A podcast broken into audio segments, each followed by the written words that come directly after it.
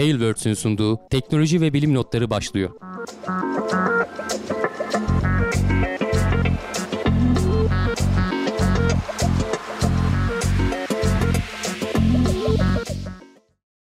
Teknoloji ve bilim notlarına hoş geldiniz. Ben Hamdi Kellecioğlu. Her hafta olduğu gibi bilim ve teknoloji dünyasından öne çıkan başlıklarla karşınızdayım.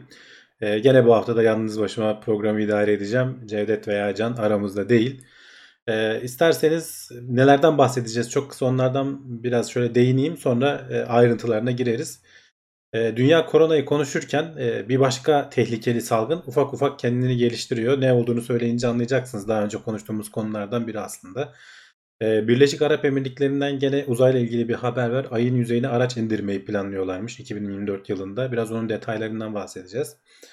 SpaceX'in önümüzdeki günlerde ayın sonuna doğru fırlatılacak Crew bir görevi ertelendi.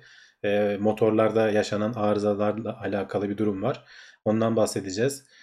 Starlink geçtiğimiz günlerde gene altmış tane uydu gönderdi ve artık açık beta testine başlayacak seviyede. Yani yedi yüzden fazla uydusu oldu.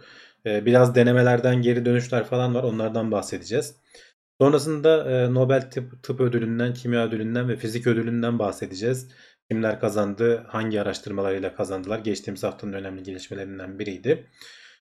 Gene kilo vermek isteyenler için kötü bir haber. Beynimizin bize oynadığı oyunlarla ilgili bir haber var. Ve son olarak da kedilere, kediniz varsa kedinize sevginizi göstermek için yapabileceğiniz bir hareket. Bilimsel olarak kanıtlanmış bir hareket. Yavaş göz kırpma videosu falan var. Onlardan bahsederiz. Hatırlatmaları da yapayım. Bize destek olmak istiyorsanız kanalımıza abone olabilirsiniz. Katılabilirsiniz. Twitch yayınlarımız başladı. Umut ve Uğur bazen gece yayını açıp oyun oynuyorlar. İşte FIFA var. Hades miydi? Son zamanlarda çıkan bir oyun galiba. Onu oynuyordu en son Uğur. Takip edebilirsiniz. Prime abonesiyseniz Twitch'ten bizim kanalımızı destekleyebilirsiniz. Bu tarz yayınlar sizlerin destekleri sayesinde ayakta kalıyor. Lütfen desteğinizi esirgemeyin. Aynı şekilde arada Cevdet de katılıyor. Onu da hatırlatayım. Gelecek Bilimleri'nin yayınları da devam ediyor. Onların kanalını da destekleyebilirsiniz. Yani böyle bilim anlamında yayın yapan çok fazla kanal yok zaten YouTube'da. En azından bir tanesini destekleyin. Kafanıza göre hoşunuza giden bir kanalı destekleyin. Siz de bir ucundan katkı vermiş olun.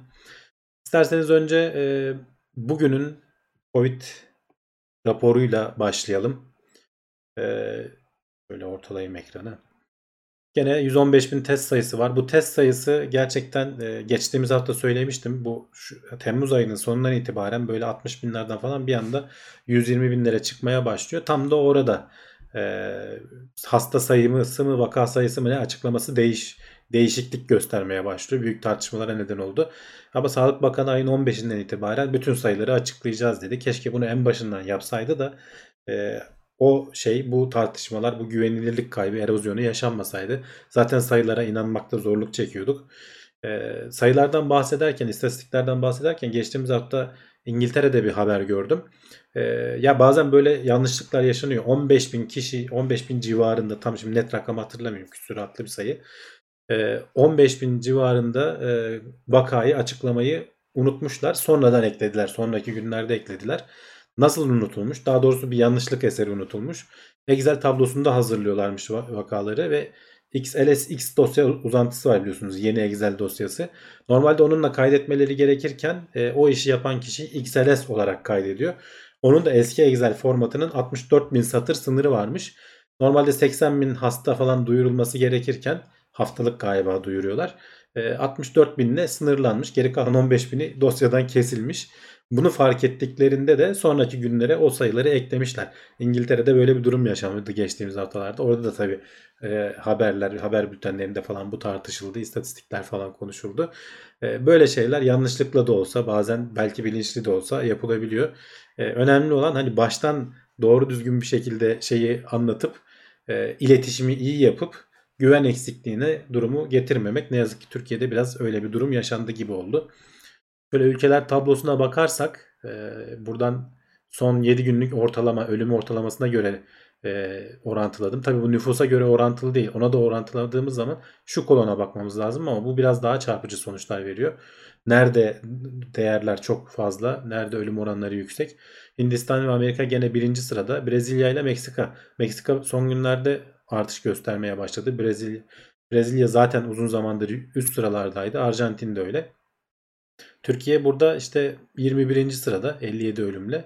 Yani İngiltere, Fransa geçtiğimiz haftaya göre biraz daha fazla. Şu en sağdaki R T değerine bakarsak, bu hastalığı yayma değeri, geçen hafta bu Türkiye'de birin üzerindeydi.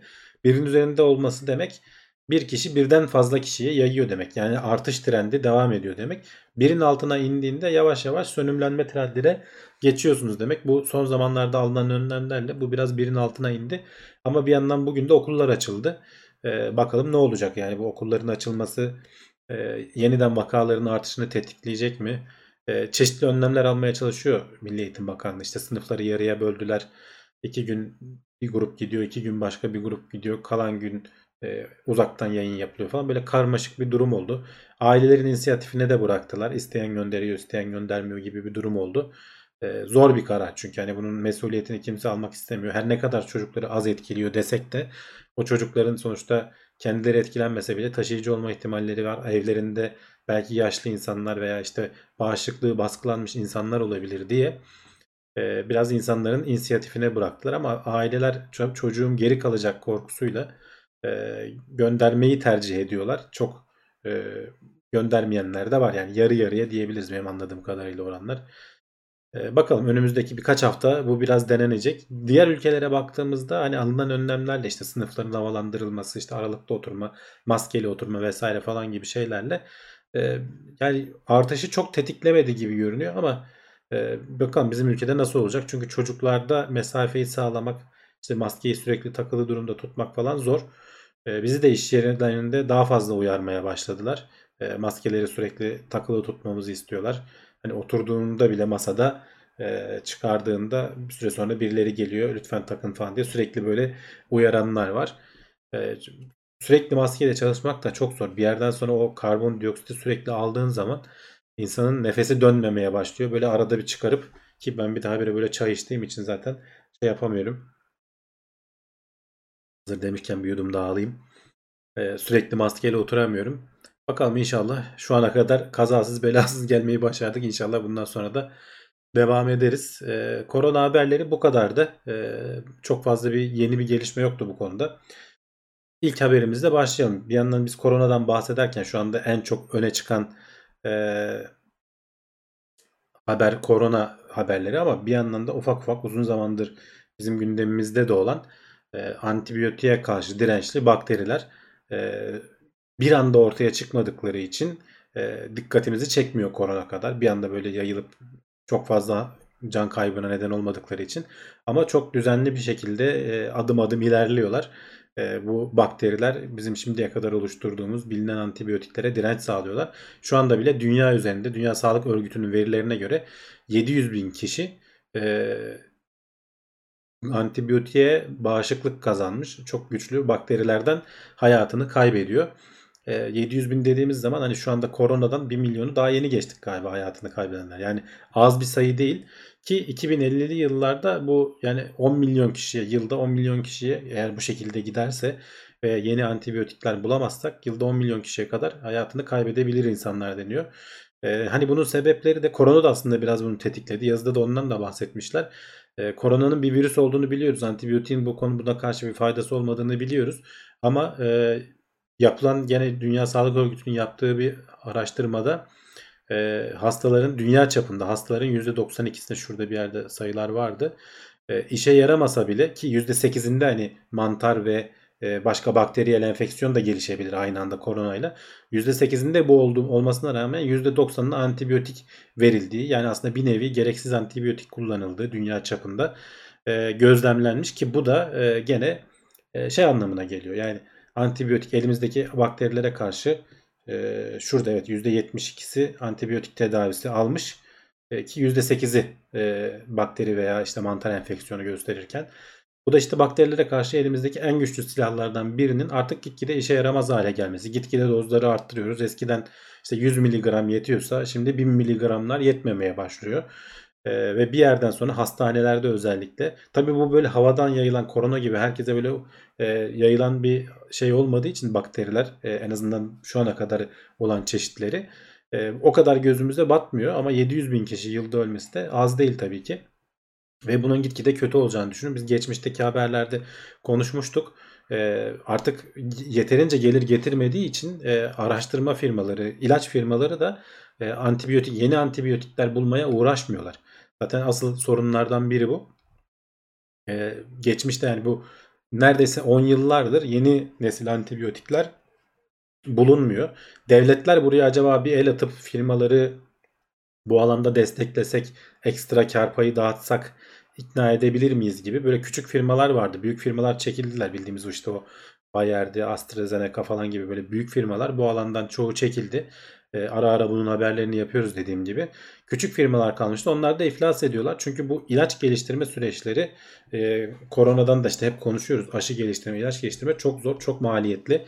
E, insanlar e, bu durumun farkına varmıyorlar ama E, ilaç firmaları buna on yıl belki yatırım yapıyor. Sonrasında bir on yıl e, meyvesini yiyor. Ondan sonra halkın genel kullanımına açılabilir oluyor. Patentleri o şekilde çalışıyor ilaçların. on yirmi yıl galiba özel kullanım hakkı oluyor. Ama bu işte giderlerini karşılamıyor anladığım kadarıyla. Diğer alanlara e, kaynaklarını ayırmak, işte kanser ilaçları, ne bileyim Alzheimer ilaçları falan gibi alanlarda araştırma yapmak firmalara daha cazip geliyor. Tamamen e, duygusal nedenlerle. Ee, o yüzden devletler dediğim gibi burayı desteklemeye çalışıyor. Eğer bu konuda bir önlem almazsak en azından antibiyotikler anlamında gelecekte sıkıntı yaşayacağız. Yani bu gitgide kötüleşecek bir durum. Ama tabii bakterilere karşı elimizdeki tek silah antibiyotikler değil. Gene geçmişteki programlarda bunlardan çok bahsettik. Ee, bakteriyofaj denilen veya kısaca faj diye geçen bakterilere saldıran e, virüsler de var. Doğrudan belli çeşit bakterinin, her bakterinin kendi virüsü de var. E, onu öldüren, aynı nasıl korona bizim hücrelerimize zarar veriyorsa belli bakteri tiplerine zarar veren virüsler de var. E, o virüsleri kullanarak e, bakterilerle karşı doğrudan hedeflenmiş, antibiyotiklere göre çok daha verimli oluyor bu. Çünkü antibiyotikler bakteriyi öldürürken bir yandan vücut hücrelerimize de zarar veriyor. Özellikle yüksek dozlarda kullandığımızda. Bu fajlar ise o bir anahtar kilit mekanizması gibi e, hücrenin yüzeyine bağlanabilmesi gereken bir yapı var virüslerde. Bizim hücrelerimize bağlanamıyor ama bakterileri tespit ettiği zaman kanda dolaşırken e, bakteriye bağlanıp onların yok olmasını sağlıyor. Şu anda bu yöntemle araştırmalar da çok e, ilerliyor ama e, henüz daha hani e, çok yaygın kullanılan şeyler değil. E, daha nispeten test aşamasında. Bazı testlerde e, hayatta kullanılan o, o şeylerini, haberlerini duyduk. Ama çok yani antibiyotik kadar böyle doktorun yazıp vereceği bir reçete gibi bir şey değil. Çünkü dediğim gibi o bakteriye uygun fajı bulman gerekiyor. E, o fajların zaten öneri olarak da yazıda bahsedilen onun bir kataloğu olsun. Dünya çapında hangi bakteriye hangi virüs iyi gelir. E, bunun bir şeyini yapalım. E, dizinini yapalım. Gerektiği zaman e, gereken fajı bir yerlerden bulup e, belki işte kana kana karıştırarak o bakterilerle savaşmayı sağlayalım şeklinde bir önerisi var bu haberde.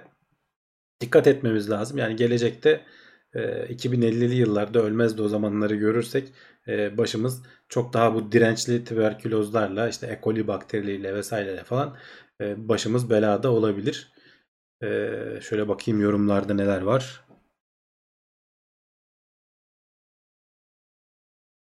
Yegenek demiş ki Covid sonrası gelişen ve asıl tehlikeli olan zatürre bakterilerin yaptığı bir hastalık mesela. Evet, doğru.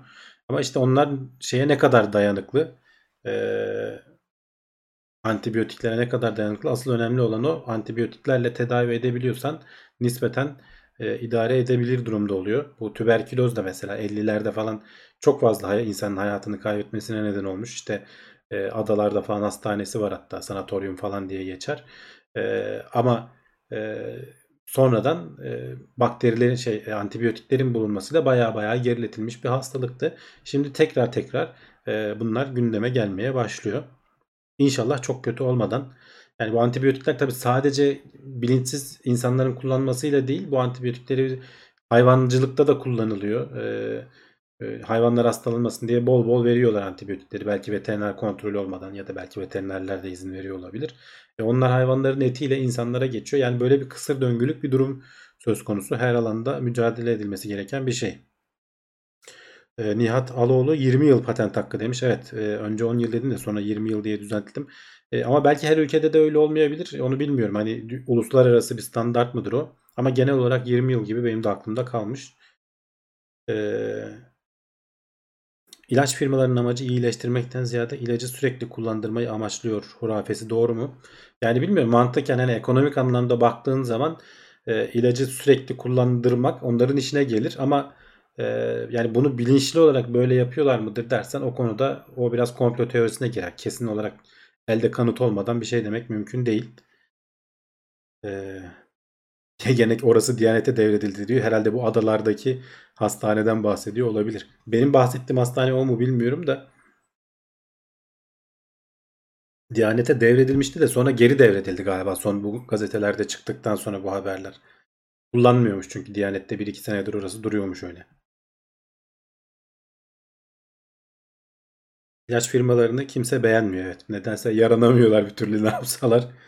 Ee, ama tabii ki yani ilaçların E, ticari amaç güttükleri için e, ne deseler boş yani. Kimseyi ikna edebileceklerini ben de açıkçası düşünmüyorum. Sonuçta hayır kurumları değiller. Öyle olsalardı zaten antibiyotik araştırmasını bırakmazlar.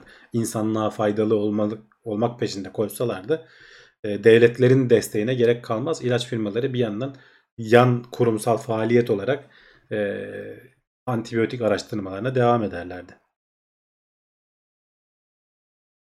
Ee, ama evet bak gözler hep kapalı e, nickle söyleyen bir kişi. Orada bir de rekabet var. Hani birden fazla firma var. E, sonuçta kimin ilacı e, iyi daha iyi tedavi ederse, daha az miktarda kullanınca daha iyi sonuçlar verirse e, o tercih edileceği için biraz birbirlerini dengeliyorlar e, gibi bir mekanizma da var. Onu da boş geçmemek lazım. Evet. Bakalım. Dünyayı iki bin ellide nasıl görüyorsunuz? İşte bir şeyin fotoğrafını, bir açıdan fotoğrafını çekmeye çalıştık. iki bin ellide neler olabileceğini söylemek çok zor. Çok çok hızlandı çünkü devir. Her şey çok hızlı gelişiyor. Yani şundan on yıl önce bu yayınları bu kadar böyle canlı yayınları vesaireyi falan yapamıyorduk. Şimdi her her pazartesi, her akşam neredeyse TeknoSeyir'de bir canlı yayın var. Farklı farklı platformlarda. Bambaşka şeyler. on yıl önce korona diye bir olaydan tamam salgınlar oluyordu ama bu kadar uzun ve etkili olacağını mesela bilmiyorduk. Filmlerde görüyorduk. Uyaranlar vardı bilim insanlarına falan ama kimse kulak asmıyordu. O yüzden yani iki bin ellide ne olur bilemeyiz. Belki de e, öyle bir salgın gelecek ki hiç kurtulamayacağız. İnsanların doğal yaşamı böyle hep ortamlarda, iç ortamlarda uzakta birbirlerinden kapalı böyle bir distopya türü bir dünya olacak. Ne söylesek boş yani şu anda. Biz devam edelim. Biraz daha yakın gelecekle biraz uzaya çıkalım. Ee, bu bak bakteri virüs haberlerinden sonra Birleşik Arap Emirlikleri'nden bahsedeceğiz demiştim. Ee, küçük iki bin yirmi dört yılında küçük bir e, ekranda görüyorsunuz on kiloluk bir e, gezgin ayın yüzeyine indirmek istiyorlar. E, yüksekliği sekiz buçuk santim. Bu, bu seksen dört santim falan olacak herhalde. Burada yanlış mı yazmışlar? sekiz buçuk santim çok az. Genişliği elli üç santim. E, derinliği de elli üç santim diyelim. Yani toplamda on kiloluk nispeten küçük bir gezgin. E, bir bir çeşit hani uzaktan kumandalı araba gibi bir şey. Ayın yüzeyine e, götürüp orada üzerindeki birkaç bilimsel araştırma yapabilecek aletle, cihazla bazı ölçümler almak istiyorlar. Almak istediklerini beyan ettiler. Biliyorsunuz geçtiğimiz günlerde Hope'tu galiba ismi. Mars'a doğru yola çıktı. üç tane cihaz vardı. Biri Çinlilerin, biri Amerikalıların, biri de Birleşik Arap Emirlikleri'nin. Bunların hepsi Şubat ayında, önümüzdeki Şubat ayında Mars'a ulaşacaklar. Orada çeşitli bilimsel araştırmalar yapacaklar. Orada yörüngede dolaşacak bir şey, yüzeye inecek bir şey değildi. Birleşik Arap Emirlikleri gene uluslararası diğer e, şeylerin birleşimiyle, yardımlarıyla, destek onlarla birlikte çalışarak e, bir e, uzay aracı yapıp e, ayda yürütmeyi planlıyor. Ayın orta bölgelerine göndermeyi istiyorlarmış. Sonraki görevlerde de daha sık ziyaret edeceğiz ayı diyorlar. Eğer başarılı olursa Kuzey Kutbu ve Güney Kutbu daha çok buzulların olduğu kısımları da ziyaret etmek istiyorlar. Ee, çok hani böyle derinlemesine on kiloluk bir araçla öyle çok derinlemesine bir şey yapamazsın. Dediğim gibi bu uzaktan kumandalı oyuncak arabanın biraz büyüğü gibi bir şey olacak. Ee, artı e, hani işin en zor kısımlarından biri ayın yüzeyine bu aracı indirmek. E, diyorlar ki bunu da bizim için birileri halletsin. Biz sadece e, arabayı süreceğiz ayın yüzeyinde. E, indirecek bir firma mı olur artık? E, bunu zaten çünkü aya artık çok sık gidilmeye başlanacak.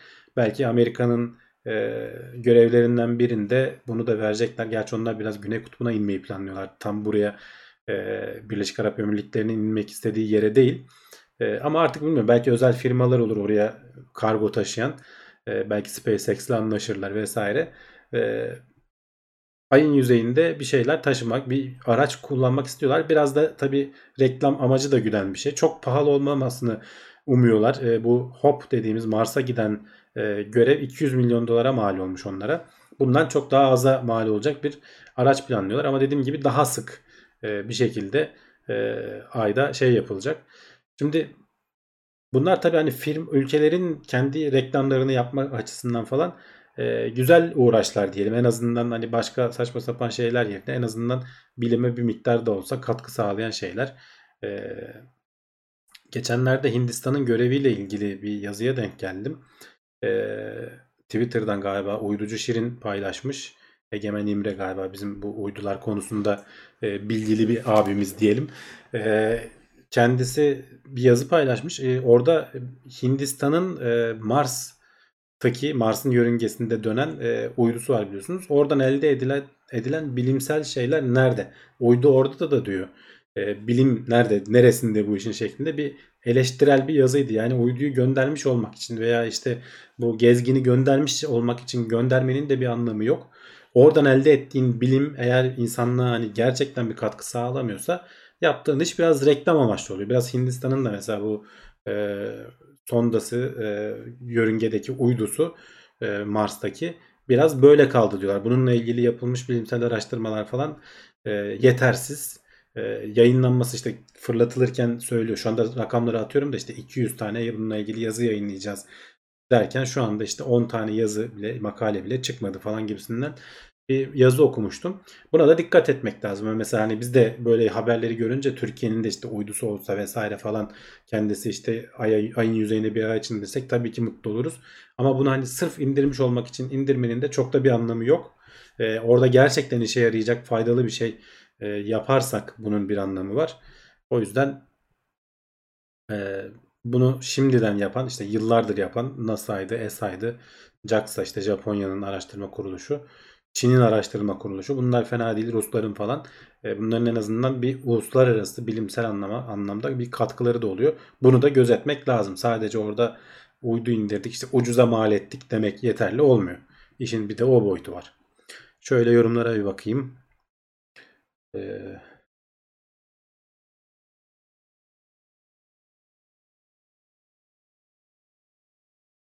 Bunlar niye bulaştı uzay işine demiş. Ee, Megri.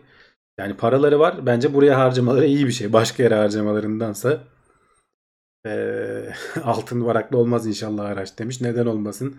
Dış parlak yüzeylerini altından yaparsan güzel yansıtır.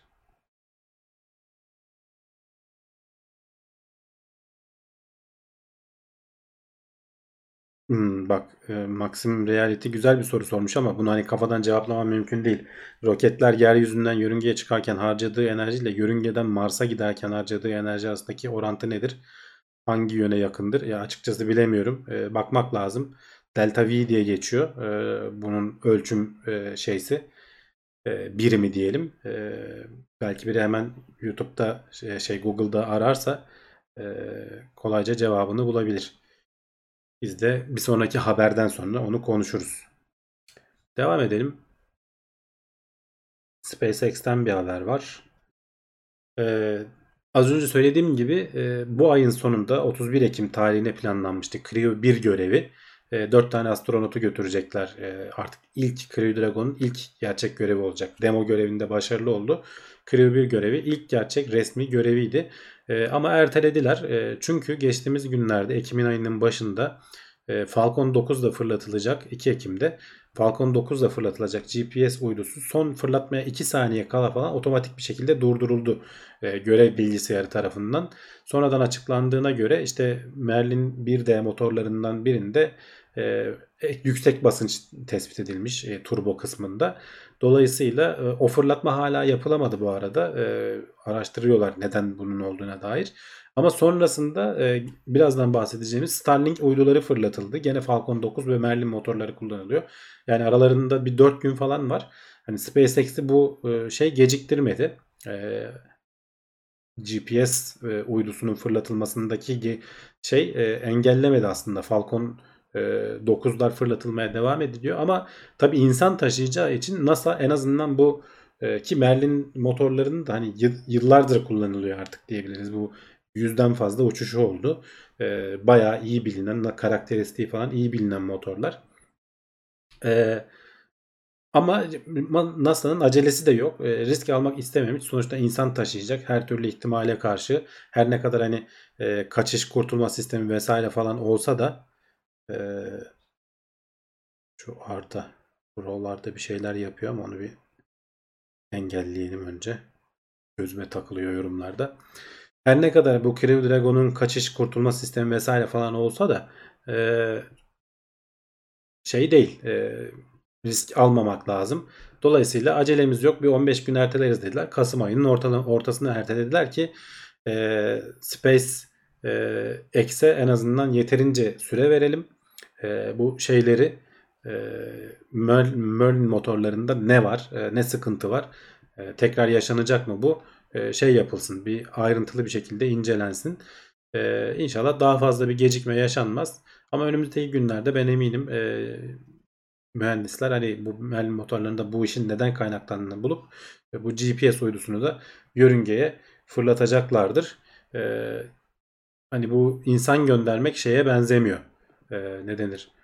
Kargo taşımaya benzemiyor. Uydu taşımaya benzemiyor. Onlar belki sigortalı vesaire falan ama insanların canı hani bir tane bile olsun kaybetmek istemiyor NASA ki e, en fazla astronot kaybeden ülke biliyorsunuz. Gerçi en fazla görev yapan da ülke bir yandan da ona şey yaptığımız zaman galiba on dört tane falan astronotlarını kaybetmişlerdi uzayda.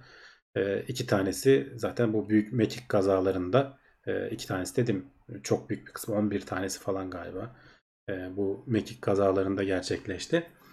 Yeni kazalar olmasını istemiyorlar. Bu hem özel firmalar açısından ciddi bir problem hem de NASA'nın imajı açısından. Ama Falcon dokuz da dediğim gibi uzun zamandır kullanılan artık kendini kanıtlamış roket kısa zamanda tekrar göreve devam edecektir. Aslında da ediyor dediğim gibi bir yandan. Brave I S S'teki kaçak bulundu mu demiş. Bulundu diye konuşmuştuk geçen hafta. Sonrasında yeni bir şey görmedim. O Zvezda modülündeydi Rusların. Ee, Emre Aksoy Amerika'nın uzay asansörü projesi vardı. Bundan haber var mı demiş. Yani Amerika'nın değil o bir teorik bir proje. Yani onun için e, henüz ona dayanacak o gerilimlere dayanacak bildiğim kadarıyla malzeme bulunmadı. Ee, uzay asansörü tarzı bir şeyi yap, yapmak teorik olarak mümkün ama o gerilimlere dayanacak şeyi bulabilmek lazım. O zaman işte uzaya çıkmak, fırlatmak vesaire falan bu roketlerin maliyetlerine göre çok çok daha ucuz olacağı söyleniyor. Ee, Starlink haberine geçelim isterseniz.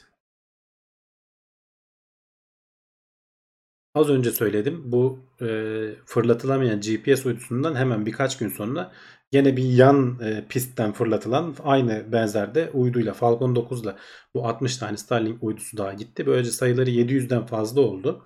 Elon Musk da zaten bu sonbaharı işaret ediyordu. Sonbaharda şeylere başlarız diyordu. E, public yani açık halka açık testlere başlarız diyordu.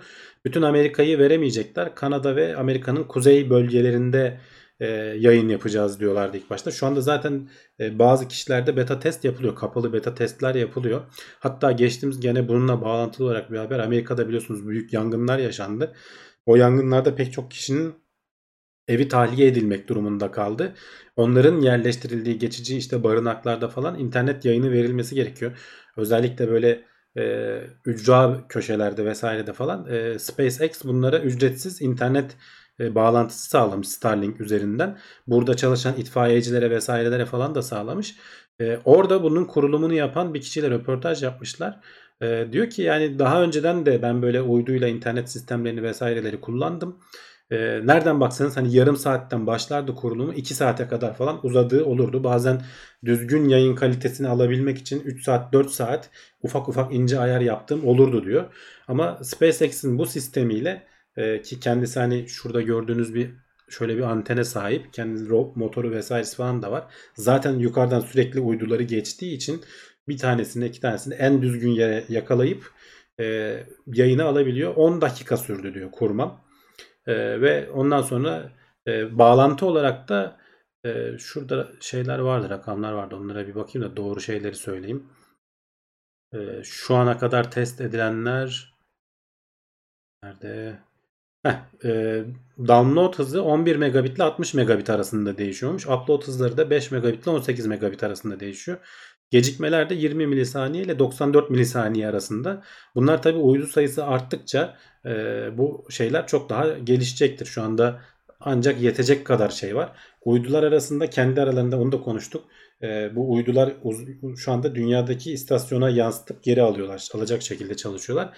Bu uyduların kendi arasında lazerle iletişim kurmayısını da planlıyor SpaceX.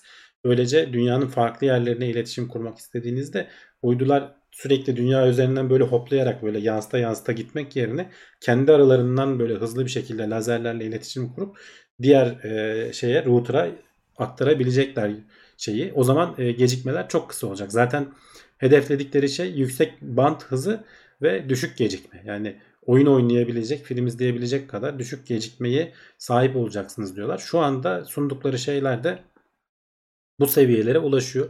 Kullanım kolaylığı da tabii ki çok önemli. E, o yüzden ben bu röportajdan özellikle bahsetmek istedim.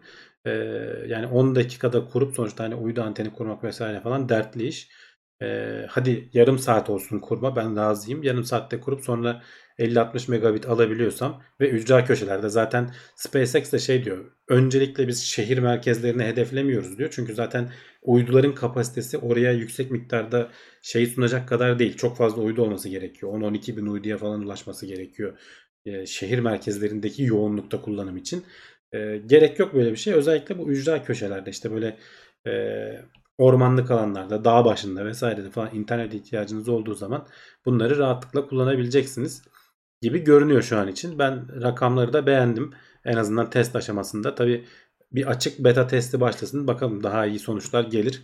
E, bol bol internette yorumlarını da görürüz. E, nasıl kurulum, nasıl oluyor? E, bağlantı kalitesi nasıl? İnşallah günün birinde de Türkiye'ye de gelir. E, Türkiye'deki rekabete katılırlar. Ama tabii ki yani şehir içinde kullanım için e, fiber hızları her zaman daha iyi olacaktır. Belki bizim e, şeylerde gaza gelir. E, rekabetten dolayı fiber hızlarını arttırırlar. E, bakalım yorumlara.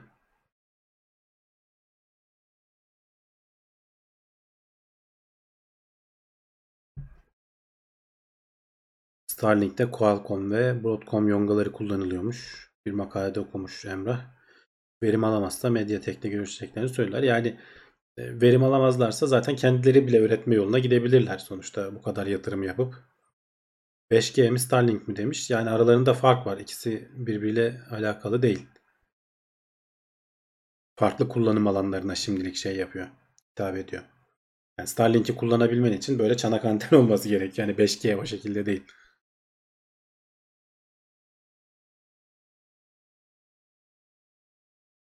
Erdinç Durmaz biraz geriden geliyorum demiş. İlaçlarla ilgili konuşmuştuk az önce. Patent yirmi yıl ama demiş bu geliştirmenin başından beri olan süre.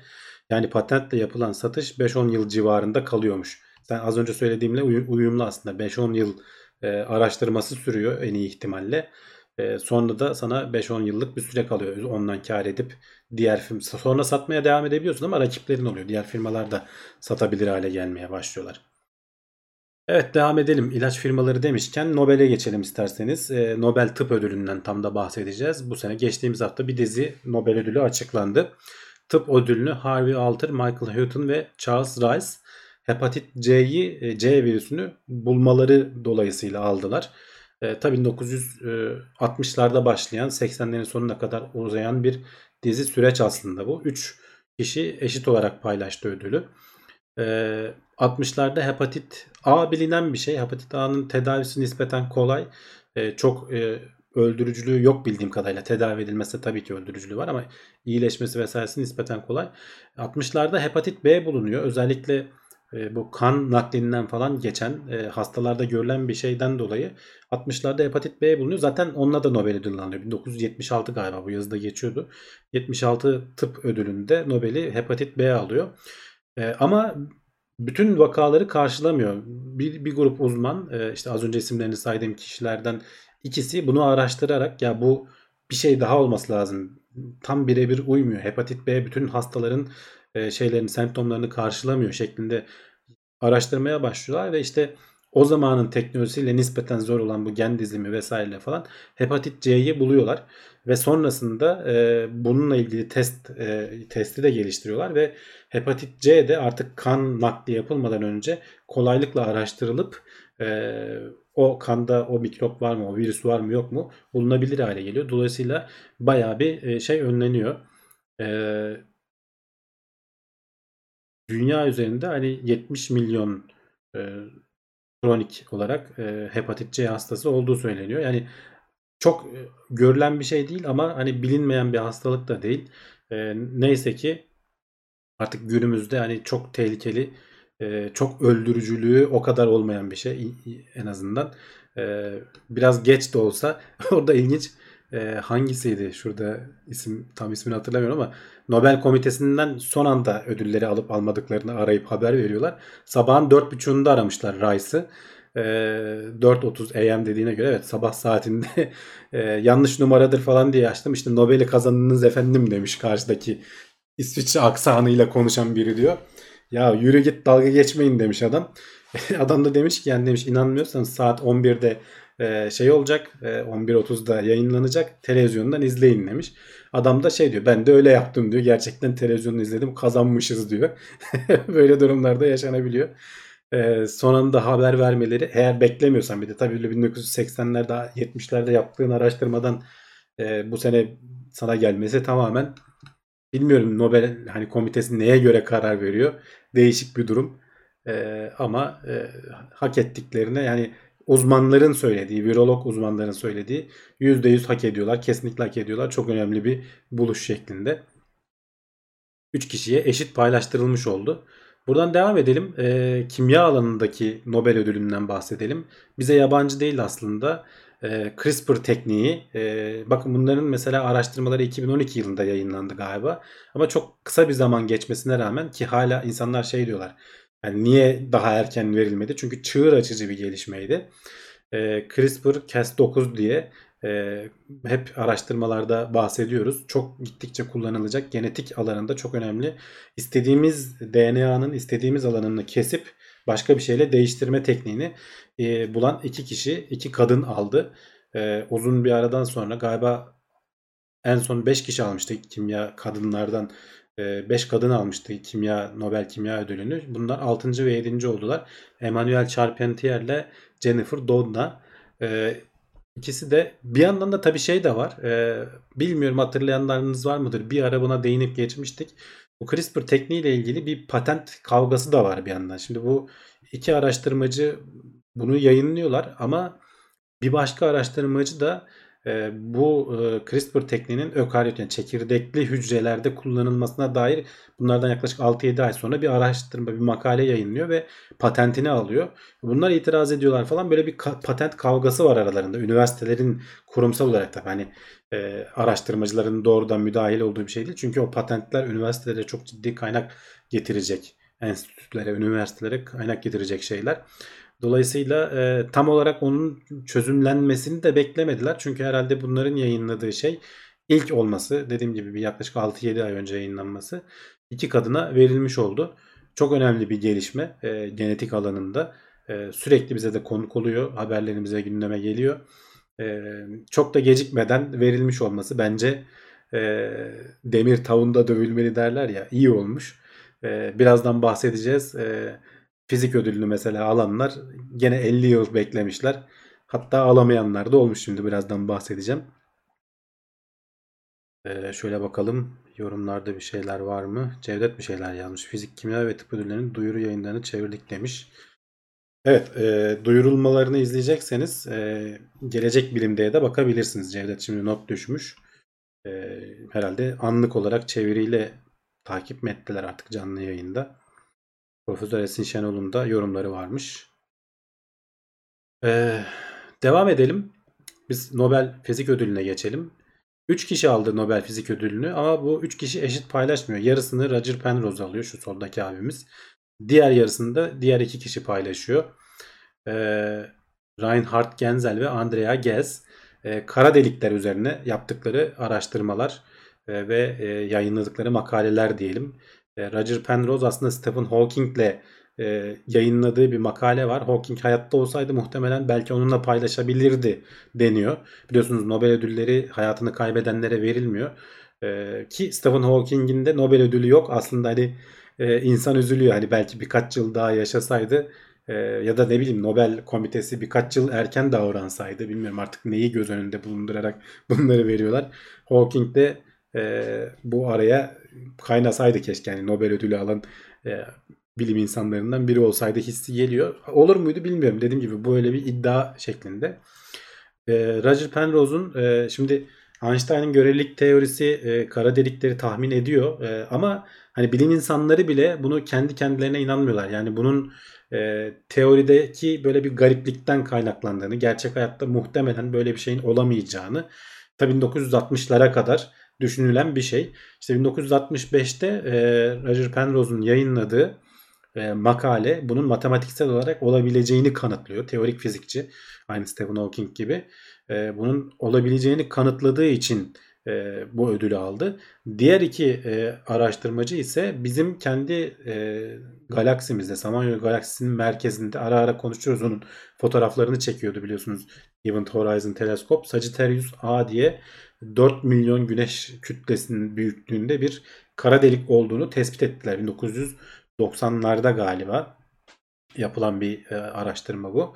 E, Nasıl tespit ediyorlar? Doğrudan görmeleri mümkün değil tabii. Onun etrafında, onun yörüngesinde dönen e, güneşlerin, yıldızların e, sapmalarıyla vesaireyle orada bir çok büyük kütleli bir cisim olması gerektiğini tahmin ediyorlar.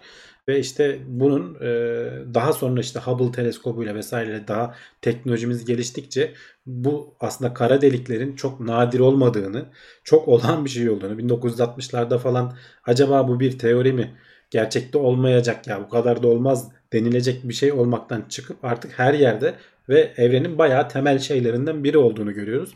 Artık işte fotoğraflarını çekme veya işte yaydıkları, birleşirken falan yaydıkları kütle çekimsel dalgaları ölçme yollarına gidiyoruz. İleride herhalde bu fotoğrafını çekenler de veya işte kütle çekimsel dalgaları bulanlar geçtiğimiz yıllarda almıştı, hatırlarsınız. O zaman bahsetmiştik. Bunun e, belki fotoğrafını çekenler de bu Event Horizon teleskobunun, gerçi orada bir kişi yok, üç bin beş yüz kişi falandı galiba, onu bir ödül almışlardı.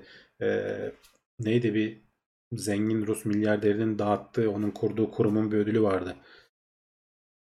Hmm, şimdi ismini hatırlayamadım. E, orada bütün ekibe vermişlerdi, hatta kişi, kişi başı on bin dolar mı ne düşüyordu.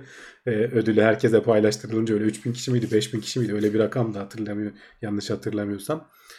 Ee, bu tabii şeyler daha yüksek. bir nokta bir milyon dolar civarına falan geliyor Nobel ödülleri. İşte iki kişi paylaşırsan fena değil, beş yüz bin dolar. Ee, bilim insanları en azından nispeten yaşlılıklarında rahat rahat yaşayabilecekleri. Ama tabii ki onlar için eminim çok daha önemli olan kısım onun onurunu e, yaşamaktır. İnşallah günün birinde e, bizde galiba edebiyat ödülü alınmıştı sadece. E, Türk bilim insanı tabii şey var. E, Neydi, şimdi aklıma gelmedi ama hani Türkiye'deki bir enstitüden birileri çıkar. Benim demeye çalıştım o. Türk insanlar, Türk bilim insanları gidip Amerika'da falan çok güzel araştırmalar yapıyorlar. İşte ödül de kazanıyorlar.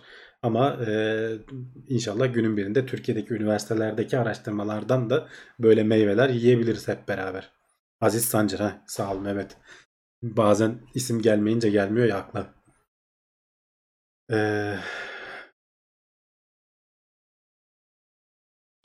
İsim okutan çocuklar programa musallat oluyor demiş. Evet, Yılmaz. Yılmaz Akça ismini okudum ama kusura bakma, seni de engelledik. Biz devam edelim. Beynimizin bize oynadığı oyunlardan bahsedeceğim demiştim. E, zayıflamak isteyenler için e, kötü haber. E, biliyorsunuz evrimsel olarak insanın e, daha yüksek kalorili yiyeceklere, geçtiğimiz haftalarda konuşmuştuk. Bu tad almayla vesaire ilgili geçen hafta şekerden bahsetmiştik. E, insanın böyle yüksek kalorili yiyeceklere eğilimi daha fazla. Çünkü doğada e, böyle avcı toplayıcı dönemlerde bunları bulmak nispeten zor. Bulduğun zaman ne kadar yiyebilirsen ye. Sonra da yerini unutma. Sıradaki haber bununla alakalı aslında. Bir grup insana bayağı bildiğiniz labirentlere sokmuşlar. Yaklaşık beş yüz on iki tane katılımcıdan bahsediyorlar. Ve labirentlerde farklı farklı testler var. Kimisine işte kokuyla vermişler. Kimisine kokunun yanında tatmasına da izin vermişler. Yiyeceklerin yerlerini sonradan hatırlamaları isteniyor. Tabii ki başta şeyi sor söylemiyorlar. Hani E, bu tatla ilgili, işte kokuyla ilgili bir deney falan gibisinden e, anlatıyorlar ama aslında ölçmeye çalıştıkları şey e, yiyeceklerin yerlerini o uzamsal hafızayla ne kadar iyi hatırlayabilecekleri. Gerçekten de insan beyni kalorisi yüksek yiyecekleri, yüzde şurada bir yüzdesi de vardı, tam hatırlayamıyorum şimdi, yüzde yirmi sekiz mi yüzde yirmi yedi mi yüzde yirmi yedi yirmi sekiz oranında daha yüksek, yani sağlıklı yiyeceklere göre, işte böyle meyvelere, sebzelere göre kalorisi yüksek yiyecekleri daha iyi hatırlıyor. Ee, evde bir kenara sıkıştırdığınız çikolatayı falan sonradan kolay kolay bulabiliyorsunuz böylece. Ee, bununla ilgili tabii başka araştırmalar da var. Hani pek çok şey bunu destekliyor zaten. Hani e, koku kokuyla da aynı şekilde, kokusundan, hani tatmadan bile bu labirentte kokusunda kokusunu alarak daha yüksek kalorili olduğunu o yiyeceğin anlayabiliyormuşuz. Zaten buradan da aynı şeye bağlıyorlar. Koku hani hafızayı da çok hafızadaki hafıza sistemiyle de çok bağlantılı bir şeydir. Hatırla, hepinize olmuştur, başınıza gelmiştir. Bir koku aldığınızda böyle bir anda bir e, anı canlılığını verir kafanızda bazen. E, bir olayı hatırlarsınız, bir yerde yaşanmış bir şey falan. E, bu da aynı şey aslında. Ama burada sorun e, yüksek kalorili yiyecekleri E, önceleyerek çalışması bu sistemin. Eskiden evet belki atalarımızın hayatını kurtarmış ama bize şu anda obezite olarak geri dönüyor. Bilmiyorum, izleyiciler arasında zayıflamaya çalışanlar var mı? En iyi yöntem evinize bu tarz şeyler, abur cuburlar almamanız. E, aldığınız zaman, erişilebilir olduğu zaman e, şeyle uğraşmanız gerekiyor. Onun ne denir? İradesiyle uğraşmanız gerekiyor. E, irade de, sabır da tükenen bir şey. Sınırlı bir kaynak. Başka şeyler, işte mesela kötü bir gün geçirdiğinizde, stresli bir gün geçirdiğinizde oraya gösterdiğiniz sabır tükenmiş oluyor. Bitirmiş oluyorsunuz günlük. Akşam şu çikolataya bir dadanayım, Nutella kavanozuna dalayım şeklinde bir e, durum oluşabiliyor. O yüzden kesin çözüm eve almamak.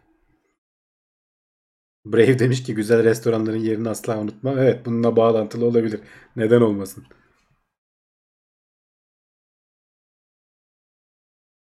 Evet, devam edelim. Ee, sıradaki haber gene keyifli bir haber. Kedi severlere geliyor. Kedinize na, onu nasıl sevdiğinizi, onunla nasıl iletişim kurduğunuzun bilimsel yönteminden bahsedeceğiz. Slow blink, yani böyle e, yavaş göz kırpma diye bir hareket var. Şöyle videoyla göstereyim. E, kedinizin göz kırpması yavaş yavaş böyle e, tam kapanmıyor. Böyle hafif kırpıp geri bırakıyor. Bu hareketi siz de ona sağ, yaptığınızda E, kedi size daha şey hissediyormuş, kendini yakın hissediyor. Ben sana zarar vermeyeceğim, ben seni seviyorum e, şeyi e, hareketi. Kedi severler bunu bilirler diyor ama ben ben de yıllarca kedi besledim. Bu hareketi biliyorum ama hani dikkat etmemiştim. Benim yapmak benim aklıma gelmemişti.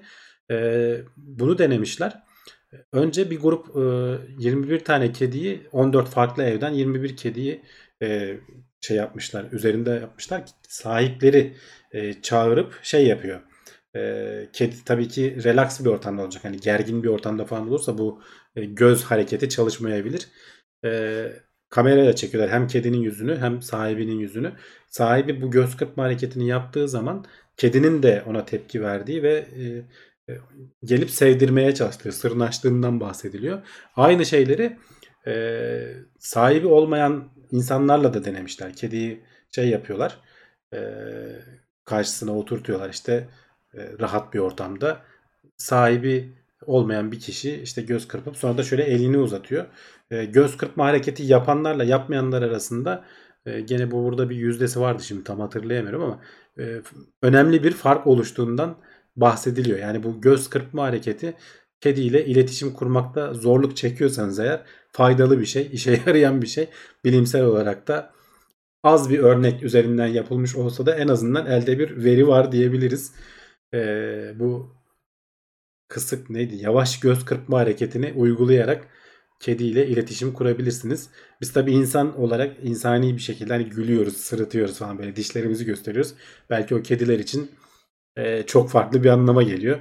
E, çok farklı bir sonuca ulaşmamıza neden oluyor olabilir. E, yarım kırpamadım demiş Uğur. Evet, çok kolay değil. Şöyle biraz şey yapmak gerekiyor. Kediyle karşılıklı geçip böyle şey gibi, böyle neydi? İyi kötü çirkindeki sahne gibi, böyle herkes birbirinin gözüne bakar ya, bütün şeyleri, kovboyların gözlerini gösterir.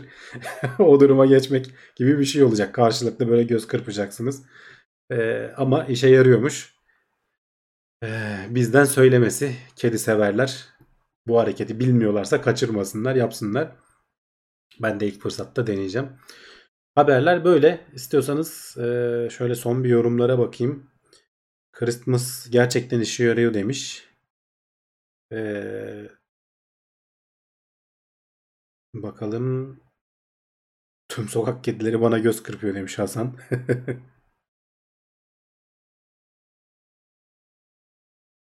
Evet, o zaman haberleri tamamladık. Ee, biz kulis bölümüne geçelim. Ee, gelecek hafta gene buradayız. Ee, görüşmek üzere diyelim şimdilik. Bir yere ayrılmayın. Devam edeceğiz.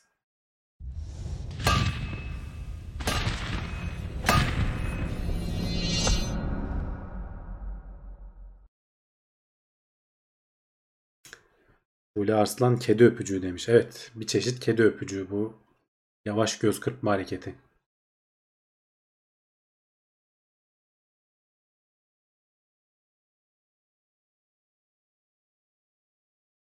Emre Aksoy demiş ki uydudan internet hizmetini iki bin dokuzdan beri kullanan arkadaşlar tanıyorum fakat bu hizmeti Eutelsat veya Hotbird üzerinden veriyorlar. Tabii ki çok pahalı ve maksimum yirmi dört megabit. Ya şöyle e, bunun çeşitli versiyonları vardı. Şimdi uydunun eskiden vardı, hala var mı bilmiyorum. E, uydu böyle tek taraflı bir şey olduğu için sen göndermek zorunda kalmazsan çok hızlı bir şekilde data alabiliyorsun.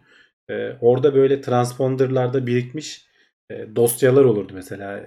O zaman işte böyle şeyler o öyle paylaşılırdı. Ne denir? E, torrentte paylaşılan filmler vesaireler falan. Oradan öyle paylaşılırdı.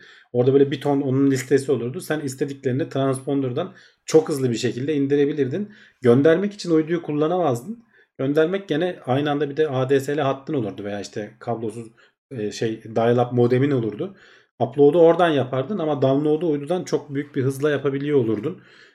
O çok sık kullanılmadı Türkiye'de. Çünkü tek taraflı çalıştığı için e, verimli olmadı. Sonrasında işte iki taraflı çalışan şeyler e, ne denir gelişti. Ama onların da hızı o kadar iyi olmadı. Çünkü senin bir şeyler gönderebilmen için herhalde biraz yüksek enerji mi gerekiyor? Artık bilmiyorum tam olarak neden e, upload hızı o kadar güçlü olamadı. Yağmur kar yağdığında tamamen kapanırdı demiş Emre Aksoy. Evet, yani şu anda bile bazen çok fırtına olduğunda televizyon yayınları kesiliyor. E, uydu da aynı şekilde internette kapanır yani. Belki daha da hassastır onun şeyi, bilmiyorum. E, ama şey öyle olmayacak. E, ne denir? Starlink o şekilde olmayacak. Çünkü onlar zaten Hotbird falan dediğimiz işte tek başına bir uydu. E, bu Starlink'in uyduları hem daha yakın e, bildiğim kadarıyla dünyaya. Hem de çok daha fazlalar. Çok daha iyi erişim sağlayacak dolayısıyla. Ee, bakalım.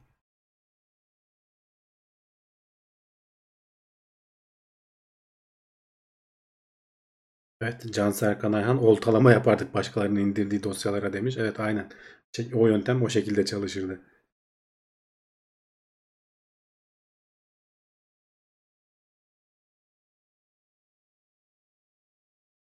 Ayla Hocam bir şey sormuş ama tam soruyu anlamadım. Abi sana bir soru. Herkes ama herkes yazılım öğreneceğim diye işe başlıyor ama bildiğim kadarıyla bu iş böyle olmuyor.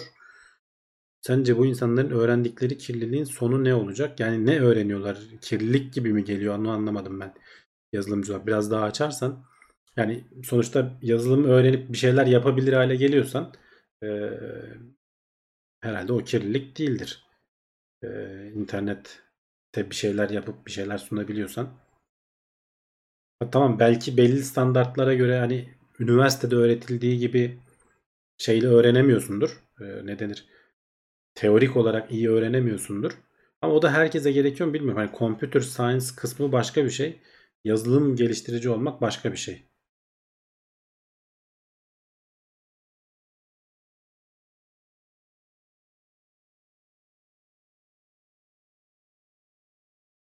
Tam zamanı Gürcan sormuş. Tam zamanda çalışırken bu yayını her hafta sektirmeden yapmanın azmi nereden geliyor?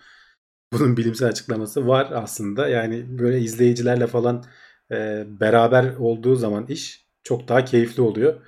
Bunun azmi oradan geliyor açıkçası. Başka bir yerden gelmiyor. Bu arada mesela bu haftada ne olduysa rekor kırmışız. yedi yüz yetmiş kişi izliyor şu anda.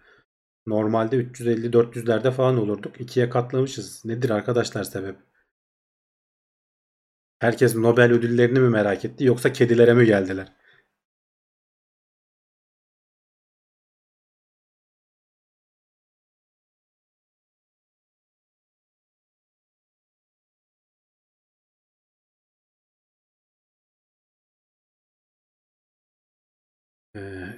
Demiş ki herkes yazılımcı yazılım öğrenmek istiyor. Sadece fakültesi öğrenmek istiyorlar. Ben bu işi uzun zamandır yapıyorum ve biliyorum ama insanların hepsi yazılımcıyım diye geziyor demiş Ayla Hocam. Yani herkes kendine istediği şeyi söyleyebilir zaten. Ee, önemli olan onu işe alacak kişinin değerlendirmesi. yirmi dört yaş her şey için geç mi? Ne diyorsun Cihan? Yani öyle şey olur mu? yirmi dört yaş daha hiç başlamamışsın bile. Ben yazılım öğrenmeye e, ne zaman başladım biliyorsun? Ya, gerçi çok çocukluktan başladım ama hani şu an işe girdiğim yazılımları öğrenmeye e, yirmi altı ya da yirmi sekiz yaşında başladım diyebilirim. Yani bir background'um vardı. Ben çocukken basic basic falan yapıyordum. Üniversitede C falan öğrenmiştim ama e, hani şu an öğrendiğim P H P'si, işte JavaScript'i veya diğer dilleri, işte mobil geliştirmeyi vesaireyi falan yirmi sekiz yirmi yedi yirmi sekiz yaşında falan başlamışımdır. Yani kırk yaşında gitar çalmaya başlayıp çok sağlam virtüöz olanlar var. Yani o yüzden böyle yirmi dört yaş geç mi falan diye kendinize şey yapmayın. Hayat uzun yani. Gömlek çok tarıyor demiş. Evet, ben de fark ettim ama artık yayınla, bir dahaki yayınlarda dikkat ederiz. Omega Bravo kedidir kedi demiş. Evet, bu kadar kişinin gelmesi herhalde kedidir kedi diyorum ben de.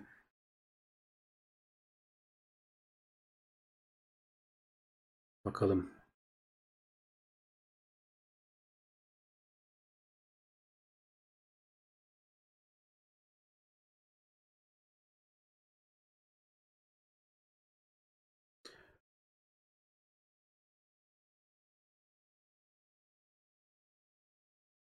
Devam şöyle yorumlarda.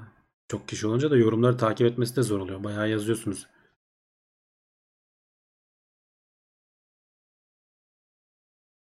Gözler hep kapalı. Herkes öyle düşünmüyor ama bak senin gibi tek yayınlar iki kişiden daha iyi demiş ama e, diye iki kişili olanları daha çok beğeniyorlar.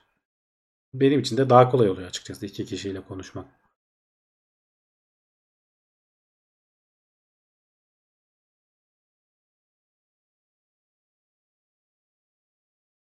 Yani bu yazılım işi biraz tabii içinizden gelmesi lazım. Ee, biraz gençlikte başlaması şöyle. E, merakınız vardır. Hani bir insan hani merakı olduğu, sevdiği işte başarılı olur derler ya. E, ben çocukken yani dört saat, beş saat o basic'te e, ekrana bir şeyler çizdirip, o text ekran, grafik ekranda da değil. Text ekranda bir şeyler çizdirip, çok eski tip böyle muhasebe yazılımlarını falan hatırlarsınız. Logonun falan öyle ekranları vardı. Oralardan onun gibi şeyler çizdirip bir şeyler yapardım. Böyle işte ne bileyim. Şey uygulaması, rehber uygulaması, işte adını soyadını telefonunu saklıyor birinin, ee, ne bileyim işte böyle çeşitli notlar tutabiliyorsun falan gibi böyle şeyler yapmaya çalışırdım daha çocukken, yani sekiz on yaşlarındayken.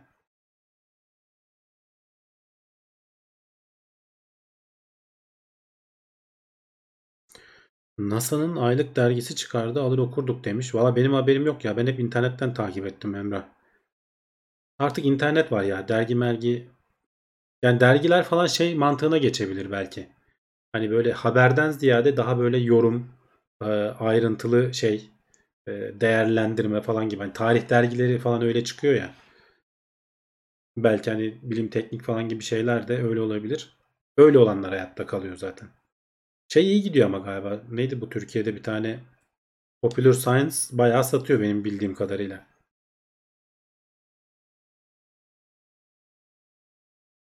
Tek olunca zamanı daha verimli kullanıyorsun demiş Hacı the Great. Olabilir. Bakayım. Evet, tam bir saatte aslında haberleri tamamlamış olduk değil mi? Bir saatten kısa. Ama bu haftanın biraz haberleri de azdı. Mesela Nobel ödülleri uzun görünüyor ama aslında zaten değindiğimiz konular olduğu için kısaca bir özetleyip geçmiş gibi oldum. Taşkın Tuzcu, birkaç seferdir yazıyorsun. Chemistry iki bin yirmiyi iki kadın aldı, haberin var mı acaba diye konuştuk az önce. Ee, hani sen katılamadıysan o esnada tekrarında bakabilirsin. Hmm, bakalım. Hamdi abi hiç yaşlanmıyorsun demiş Erman. Ben biliyorum Erman. Aynada baktığım zaman görüyorum. Teşekkür ederim ama yine de.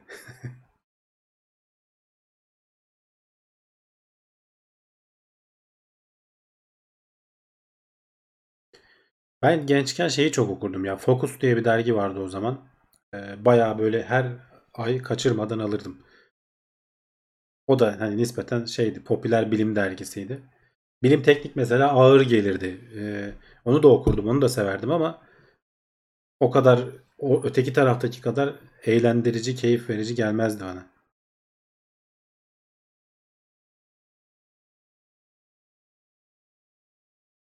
Cihan tekrar demiş. Evet, teşekkür ederim birçok yorumunuz için. Birçok şeyi tekrardan deneyeceğim. Dene. Yani sevdiğin şeyi dene. Ve, ve şey de değişebilir ya. İnsanların zevk aldığı şeyler de değişir. Mesela e, ben atıyorum önümüzdeki yıllarda sıkılırım belki yazılımcı olmaktan. Hep aynı şeyleri yapmaktan. Bambaşka bir iş kolunda kendimi geliştirmeyi deneyebilirim. Yani biraz o şekilde olmak lazım. Hatta yeni nesile bunları öğretmenin faydalı olduğunu söyler. Bu Noah, Noah Harari'nin falan kitaplarında. Çünkü artık teknoloji çok hızlı gelişiyor. Çocuğunuza ne öğretirsin sen? Tek bir meslekte kalıp gidemeyecekler. Kendilerini sürekli geliştirmeleri gerekecek. Belki on yıl sonra o meslek, o o anki meslekleri olmayacak. Ee, başka bir şeyle yapmaları zorunda kalacaklar. on yıl on beş yıl sonra kariyer değiştirebilecek esneklikte yetiştirmek daha önemli falan gibi yorumlar da var. Hani bilmiyorum, geleceği tahmin etmek zor dedik. Böyle bir şey gerçekten olur mu olmaz mı? Ee, ama esnek olmak her zaman iyidir. Ee, insanı hayatta tutan şey uyum sağlayabilme yeteneği derler ya. Bak, The Kayan Adam kırk yaşında, iki yıl önce yazılıma başladım. Şu an freelance işler alıyorum. E, lisansı da ekonomiymiş. Evet, yani neden olmasın? Önemli olan sizin azminiz, yani ne kadar şey yaptınız. Burada tabii hani benim en büyük avantajım şey oldu. İngilizce biliyor olmam oldu. Bunu her yerde söylüyorum. Kaynağa ulaşmak konusunda, yardıma ulaşmak konusunda İngilizce bilmek çok büyük avantaj. İngilizce öğrenmeniz, aynı anda başlayın. Eğer İngilizce bilmiyorsanız hem dile başlayın hem yazılım diline başlayın. Bence çok önemli avantajlardan biri. Hem Türkiye'de de nispeten az biliyor insanlar. Yani iyi bir yerde iş, iş falan bulmak istiyorsanız İngilizce bilmek avantaj sağlayacaktır size. Artı yurt dışı imkanlarını da açıyor. Yani bir yerlere gittiğiniz zaman, gitme şansınız olursa ileride, ne zaman, nereden, ne fırsat çıkacağı belli olmaz. E, gittiğiniz yerde en azından insanlarla anlaşabilirsiniz. Dünyanın neresi olursa olsun. İngilizcenin öyle bir avantajı var. Gittiğiniz yerin dilini de ayrıca öğrenirsiniz.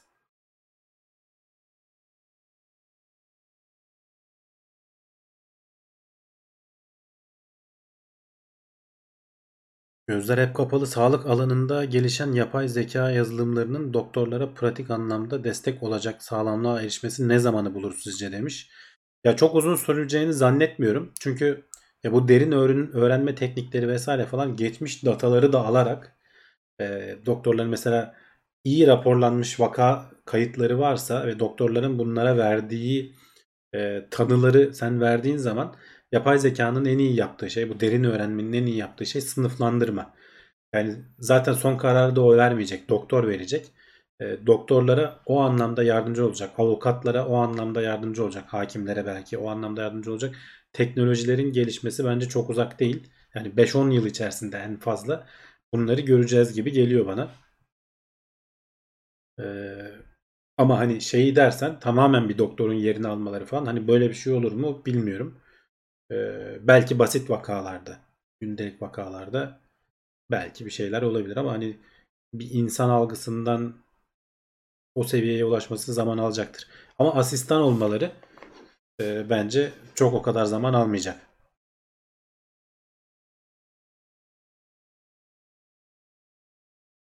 Can Serkan Ayhan demiş ki beğene basmanın da başkalarının haberdar olmasına etkisi oluyor sanırım demiş yayın için.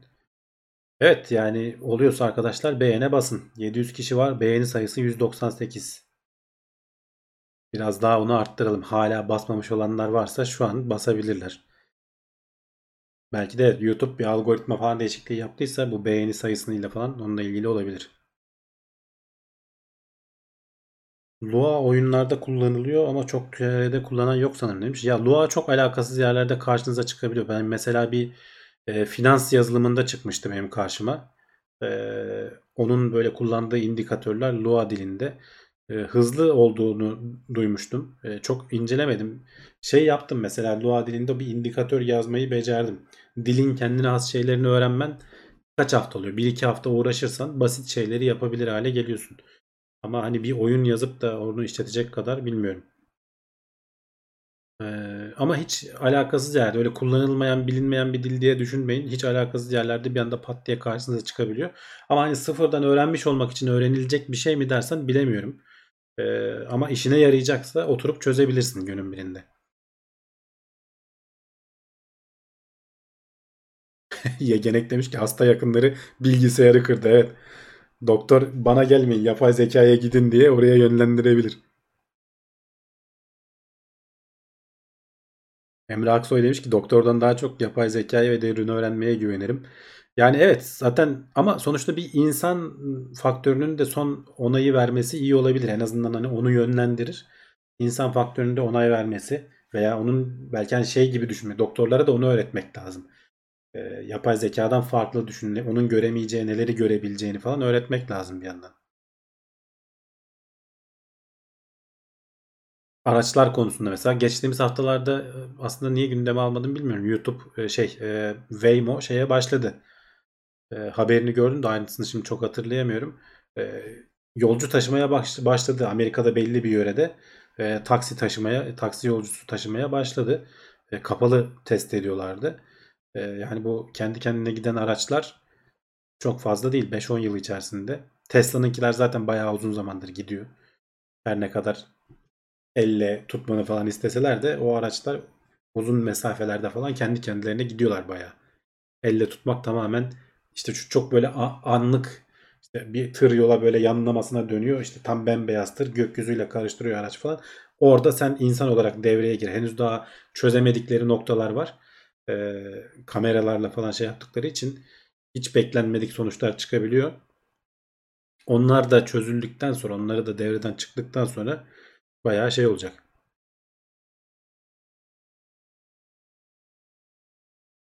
E, heyet, heyet raporlarını zeka, yapay zeka versin demiş Hasan.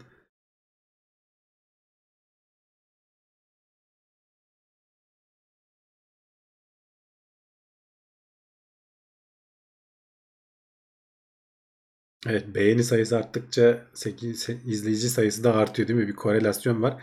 Ama ne diyoruz biz? E, korelasyon olması her zaman neden sonuç ilişkisi anlamına gelmez. Bunu bilimsel olarak test etmemiz lazım.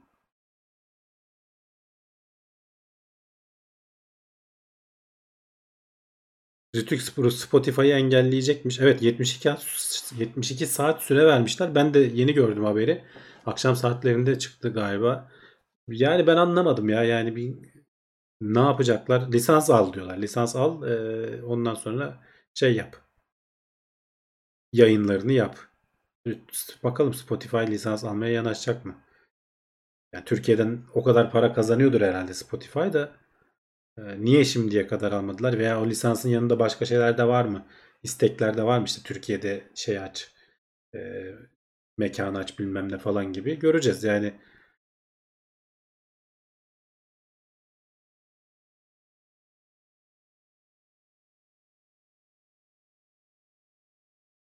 Gözler hep kapalı demiş ki şu arabalardaki yapay zekalar gelse de araba sürme işinden kurtulsak vallahi can duymasın. Onlar tam tersini düşünüyor. Ama ileride gidişat öyle olacak. Yani ben benim çocukların bazen Doruk bana sormuştu mesela, büyük oğlum. Ee, baba ben ne zaman araba kullanmayı öğreneceğim? İşte on sekiz yaşında dedim ama sonra da şey dedim, belki dedim hiç öğrenmeyeceksin çünkü o zamana gerek kalmayacak. Onun on sekiz yaşına gelmesine sekiz yıl var.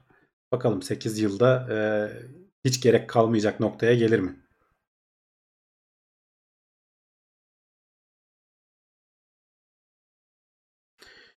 Ümit M demiş ki sadece lisans değil içerik kontrolü de var. Tabi zaten hani Retük bizden lisans al demek, biz seni kontrol edeceğiz demek. Ama hani Spotify'da neyi kontrol edeceksin ki? Yani podcastler belki kontrole girer de e, normal müziklerin nesi kontrol edilecek ya? Yani orada da hani çok böyle bir sosyal ağlık bir durum da yok. Ee, hani arkadaşlarının ne dinlediğini falan görüyorsun da mesajlaşma vesaire falan yok. Ee, onu da kontrol edelim deseler. Koronavirüsünün en detaylı fotoğrafı çekildi, haberini almamışsın abi demiş. Vallahi görmedim. Ama çok da önemli değil ya, fotoğrafını ne yapacaksın? Bizi, bize yaramaz.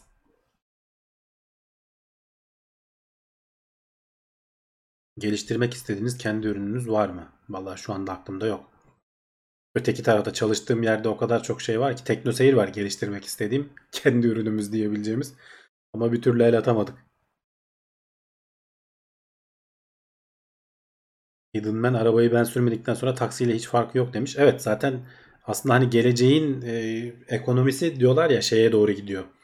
E, bu paylaşım ekonomisi. Kimsenin doğrudan arabası olmayacak belki. Sen arabayı İşte krediyle kiralayıp, Martı gibi kiralayıp bir yerden bir yere gideceksin. Kendine o arabaya yatırım yapman gerekmeyecek. Hatta işte bu evlerde ortak kullandığımız şeyler Amerika'da falan biraz yaygındı mesela. Çamaşır makinelerinin ortak kullanılması vesaire falan. Şimdi her evde bir tane çamaşır makinesi var. Onun yerine apartmanın bodrum katında iki üç tane merkezi makine olsa ve herkes işte zaman bulduğunda oraya gidip yıkatsa belki maliyet açısından çok daha ucuz olacak. Türkiye'de böyle bir sistem hiç düşünülmedi ama yani neden olmasın. İleride bu tarz şeyler daha da yaygınlaşacak diyorlar. Çünkü hatırla, fark ediyorsanız e, kullandığımız çoğu şey servise dönüşüyor artık. E, bisiklet almıyorsun, bisikleti kiralıyorsun gideceğin yere kadar. İşte scooter'ı kiralıyorsun. Ne bileyim işte müzik satın almıyorsun, müziği kiralıyorsun, dinleme hakkını alıyorsun falan. Daha maliyeti ucuza geliyor. Oyunlar da aynı şekilde. Oyunları tek tek almak yerine gidiyorsun e, Xbox'ın hizmetine, servisine üye oluyorsun. Dizileri izlemek yerine Netflix'e üye oluyorsun. Sana topluca veriliyor artık. Yani çoğu şey maliyet fayda açısından tüketiciler bunu e, taşın, toplu taşıma için vesaire falan için, özel arabalar için de tercih edecekler deniyor. Bilmiyorum olur mu olmaz mı? Ama aklı da yatkın gelmiyor değil açıkçası.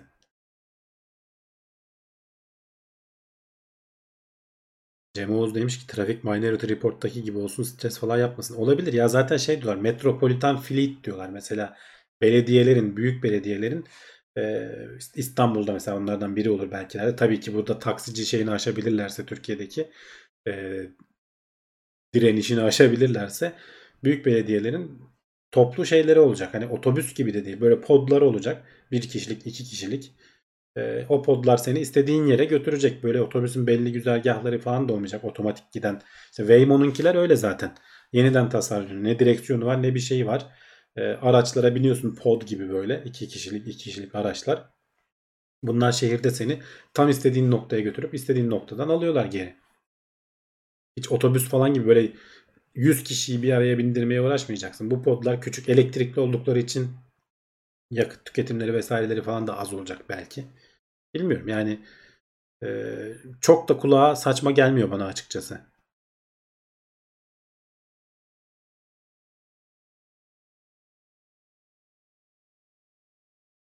Ali Veli demiş ki hocam ben çamaşır makinesini ortak kullandım bir dönem, illallah ettim, öyle göründüğü gibi bir şey değil. Valla bilmiyorum, ben denemedim. E, kavga çıkar demiş. Yani niye kavga çıksın bilmiyorum. Tabii biz yani her türlü şeyden kavga çıkarabiliriz, o ayrı konu da. Can taksici terörü diyecekti galiba. Taksici direnişi dedim, terörü demedim. Bazen ama terör noktasına varan e, şeyler oluyor. Nadir de olsa.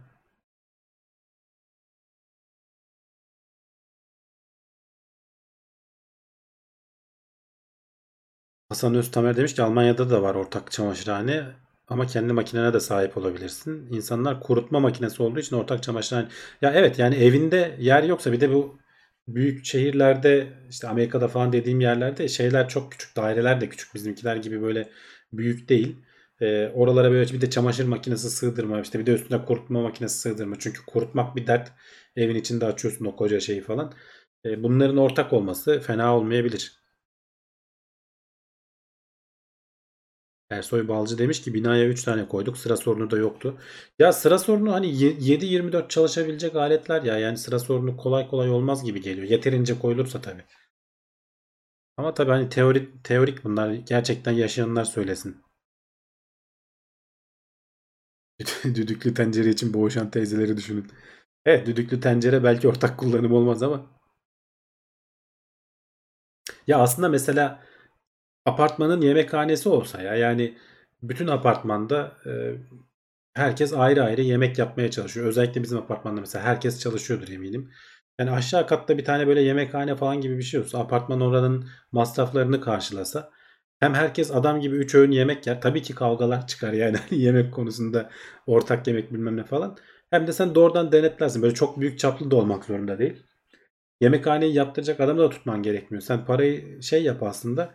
E, apartmanca topla, anlaş, e, yemeği hazırlayıp getiren firmalar da olur. Senin mutfak falan kurma derdin de olmaz. Şey vardı, nereden bu fikir geldi aklıma? E, gelecekte şimdi hani ara ara konuşuyoruz, bizim haberlerde konu oluyor. Yalnızlık en büyük dert diye. E, özellikle büyük şehirlerde, batı toplumlarında falan bu yalnızlık insanları e, öldürecek noktaya varıyor. Çünkü insan sosyal bir canlı. E, İletişim kurmak, başka insanlarla konuşmak, işte bir aile içinde olmak, bir yere kendine ait hissetmek, bağışıklık sistemi vesaire falan için önemli. Ee, Amerika'da şimdi e, ya da Batı'da diyeyim, Amerika'da mıydı hatırlamıyorum. Yeni bir konsept oluşmuş, böyle işte community house deniyor buna. Mimarlar falan tasarlarken evlerin mutfaklarını vesaireleri falan yapmıyor. Herkesin böyle otel gibi yatak odaları var. İşte kendi odaları var, hani özel yaşayabileceğin yerler var. Ama onun dışında mümkün mertebe ortak yaşamı şey yapmışlar. Ve apartmanın da mesela e, yemekler falan da öyle. Her hafta e, veya her gün dönüşümlü olarak o komünitede bulunan birileri yemeği hazırlıyor. Ve topluca yemek yeniyor ortamda. İşte yaşlılar oradaki gençlerle muhabbet edebiliyorlar falan. E, insanlar birbirleriyle kaynaşıyor falan. Böyle bir şey hedeflemişler. E, ne denir? E, Komün, komün yaşam hedeflemişler ve bu, bundan da çok mutlu mesut olduklarını söyleyen röportajlar izlemiştim. Bizim buralarda olur mu bilmiyorum ama biz zaten o, o kültürü aslında çok da fazla kaybetmedik. Hani e, mahalle kültürü denilen şeyler bizim doğu toplumlarında biraz daha onlara geç benzediğimiz için belki o noktalara gelmeden, o bireyselleşmenin o yıkıcı etkilerini o kadar fazla görmeden biz belki kurtulacağız. Bu tarz komün şeylere geçerek. Yusuf Kay demiş, Kav demiş ki hayatta en zor insanla uğraşma, insan doyurma. Yani doğrudur. Şah demiş ki yemekleri de robotlar yapacak yakında. Neden olmasın? Zaten bir kısmını yapıyorlar.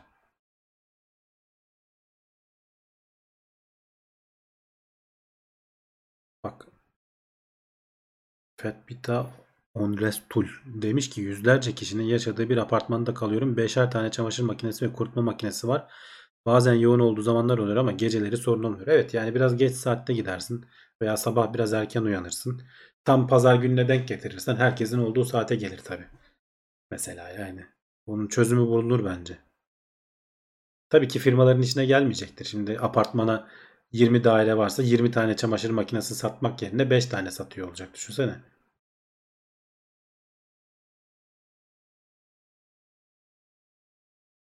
Ersoy Balcı demiş ki uzak doğuda sokakta yemek evde yapmaktan daha ucuz. Çoğunluk dışarıda yiyor. Evet. E, Amerika'da falan da öyle benim anladığım kadarıyla. E, bizim buralarda pahalı ya.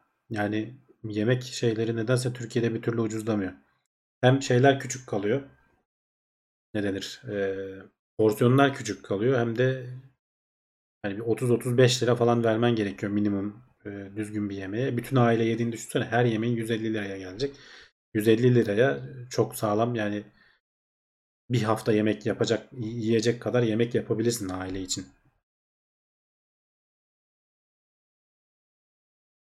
Can Serkan Ayhan şey takip ediyor. Arkadaşlar istatistiğe o kadar takılmayın, böyle anlık böyle göz kalıyor. dokuz yüz izleyici oldu falan diye. Biri P R yapıyor bize gizlice, evet. Başka türlü bir açıklaması olamaz bugün.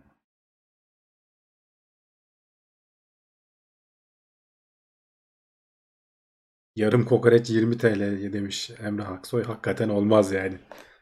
Olmamalı.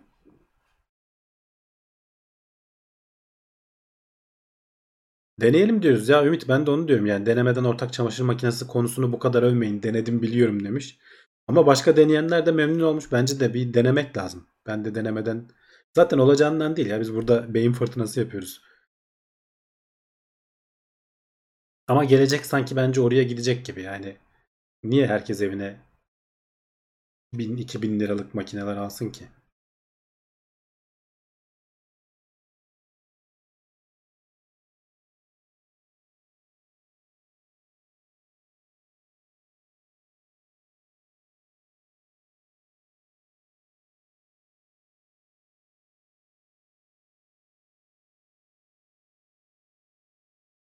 Bakalım bakalım.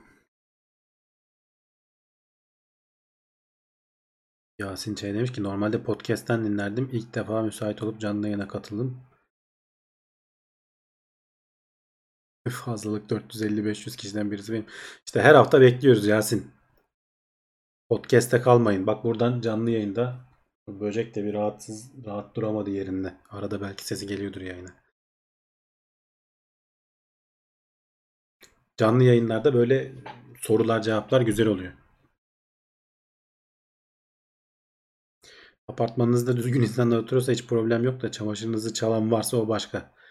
Evet yani o saçma sapan insanlarla denk gelirsen yapacak bir şey yok. Her yerde sorun çıkar. En basit şeyden bile sorun çıkar. Yener Korkmaz demiş ki yeni evlenen kıza çamaşır makinesi almayalım desen kim bilir ne olur. Ya belli olmaz, belki onların da işine gelir.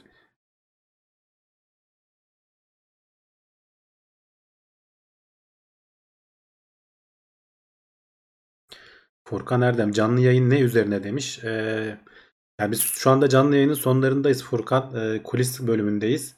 Bilim ve teknoloji üzerine. O hafta ne önümü gözümüze çarpan haberleri değerlendiriyoruz.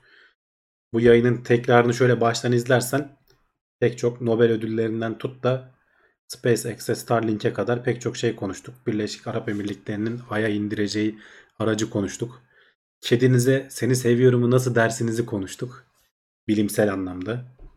Böyle bizde kolpa yok diye gibi göndermede bulunalım. Ortak duş olmaz tabii Özkan. O kadar değil.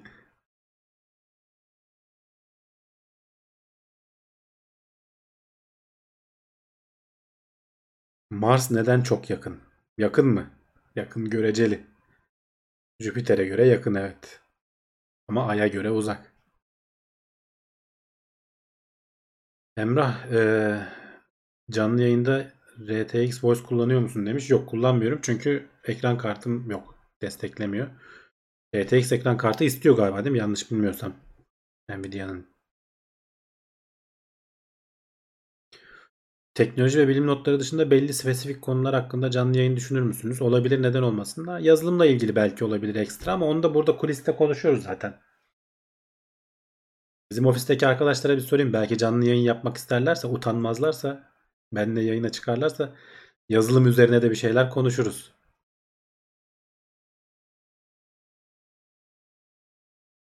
TeknoSeyir artık tamamen canlı yayın yapan bir platform olacak herhalde bu gidişle. Zaten haftada iki gün Levent'le Murat var. Ee, bir gün ben varım. Bir gün e, bazen um- Umut'un falan yayınları oluyor. Twitch'leri falan saymıyorum. Onlar zaten neredeyse her gün oluyor artık.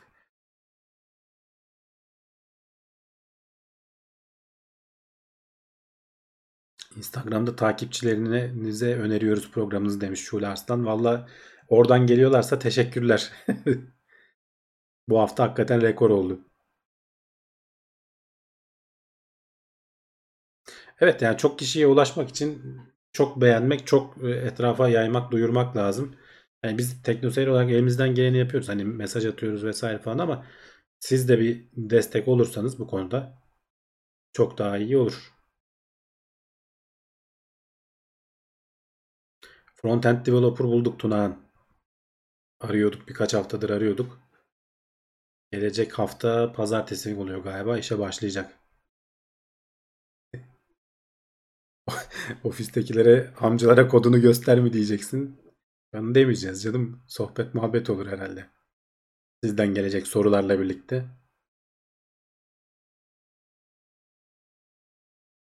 İş yaparken podcast şeklinde dinlemek güzel oluyor demiş. Evet, o da bir yöntem tabii ki. Arka planda dinlemek de, o da ayrı bir keyif. Övünç Mete demiş ki incelemeyi artık aramıyorum. Maksat muhabbet. Ya orası öyle, evet, insanlar hani sohbeti falan daha çok seviyorlar ama ya incelemenin de yeri başka. Şimdi alacağın bir ürün olduğu zaman o incelemenin değeri anlaşılıyor. Şimdi işte mesela yayından önce konuşuyorduk. E, Mi Band dört mü alacaksın, beş mi alacaksın? E şimdi Umut bunu oturmuş, uğraşmış, değerlendirmiş, incelemiş. Bunun bir yerde topluca olması e, iyi bir şey. Bir araya getirilmiş, bir en azından hani bu konulara kafa yormuş, bilen bir editörün E, yorumunu dinlemek iyi oluyor. Alma, karar, satın almaya karar vermeden önce.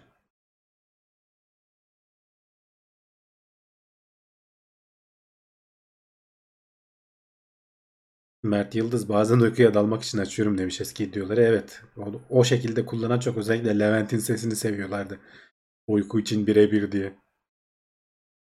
Kanala neden geç yüklüyorsun demiş Uğur Abatan. Bir gün geç yükleniyor. O da hani Plus veren, Plus için, katıl için destek verenlere küçük bir fark olsun diye.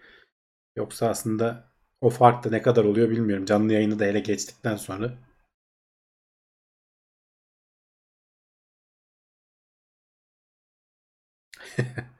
La Haydar demiş ki canlı yayına geç geldim. Başa alıp bir buçuk hızda izledim. Şimdi yetiştim. Evet. Son anda denk gelmişsin.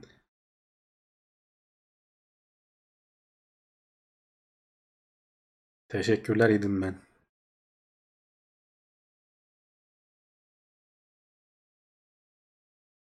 Mitme Band altıyı bekliyorum demiş. Her sene çıkarıyorlar zaten. Eğer memnunsan kolundakinden. Bilmiyorum, oksijen ölçümü gelmedi demiş de ne kadar lazım ya yani. Olsa tabii belki fena değil. Spor yaparken falan bilmiyorum faydası olur mu da. N F C'li modeli Türkiye'ye gelmiyor. Yani gelse de kullanımı yok. Yani onun onunla bir şeyler satın alabiliyor olmak lazım. Böyle düpletip okutup falan. Ee, nedense bu hani şey ödeme sistemleri Türkiye'de hiç yayılmadı ya. Yani e, bir öncüsü çıkmadı. Apple falan da. Türk, aslında biz hani millet olarak bu tarz böyle yenilikleri seviyoruz. Kredi kartlarındaki numaralar falan.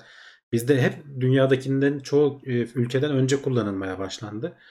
Bu N F C ile ödeme falan keşke gelse, hayatımızı kolaylaştıracak şeylerden biri bence.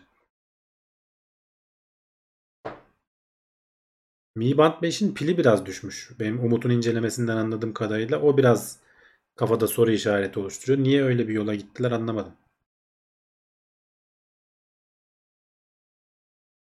Seneye iPhone on üç ile birlikte çentik kalkar mı? Hiçbir fikrim yok. Niye? Neden olmasın? Eğer ekranın altına almayı becerebilirlerse, ki onunla o yönde haberler geliyor ara ara.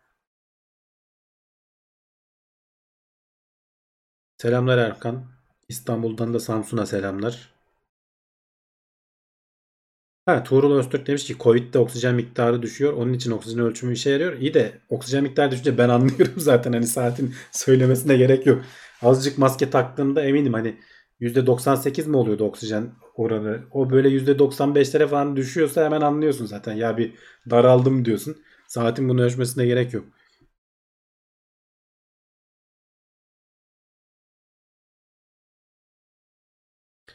Pay, PayPal gitti, delikanlılık bitti demiş Emre Aksoy. Evet ya, PayPal ben bir ara dönecek falan dedikoduları da geldi ama sonra ne olduysa bir türlü olmadı. Yalan oldu.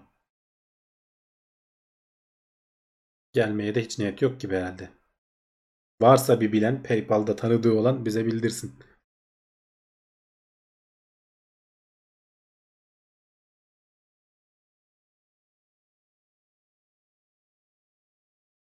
Smartwatch kullanıyorsun değil mi abi demiş Emre Aksoy. Evet işte Mi Band dört kullanıyorum. Ama hani bunu da öyle çok bütün ayrıntılarıyla kullanmıyorum. Ya ben bildirimleri falan mesela kapattım. Beni sürekli dürtsün istemiyorum telefon. Çalışırken falan şey yapıyor. Hani sa- telefonu da falan uzağa koyuyorsam bir ara baktığım zaman zaten o bildirim, yoksa bildirimlerin esiri oluyorsun. Yani ona biraz dikkat etmek lazım. Aşırı uyaran diyorlar ya, odaklanmanı, bir şeylere bakmanı falan engelliyor. Telefonun sesi iş yerindeyken falan da kısık bende, bir kenarda duruyor. Gene de insanın aklına geliyor tabii, böyle beş on dakikada bir onu alayım mı falan. Hatta bununla ilgili bir araştırma da vardı. Alıp bakmasan bile acaba telefona mesaj geldi mi hissinin kafana gelmesi dikkatini dağıtmana yetiyor. Bu kısır döngüden bir şekilde kurtulmamız lazım ama nasıl kurtulacağız bilemiyorum açıkçası. Çok o kadar takmamak lazım ya haberlere. Anlık haberdar olacağım şeyine. Geçmiş olsun Sinan. Covid'li olmamış ama grip olmuş. Bu aralar duyuyorum yavaştan, çevremde de grip olanlar falan oluyor. Gerçi bu maskenin falan grip karşısında da hani salgınlarında da biraz işe yarayacağını söyleyenler var. Bakalım bu kışı nasıl geçireceğiz.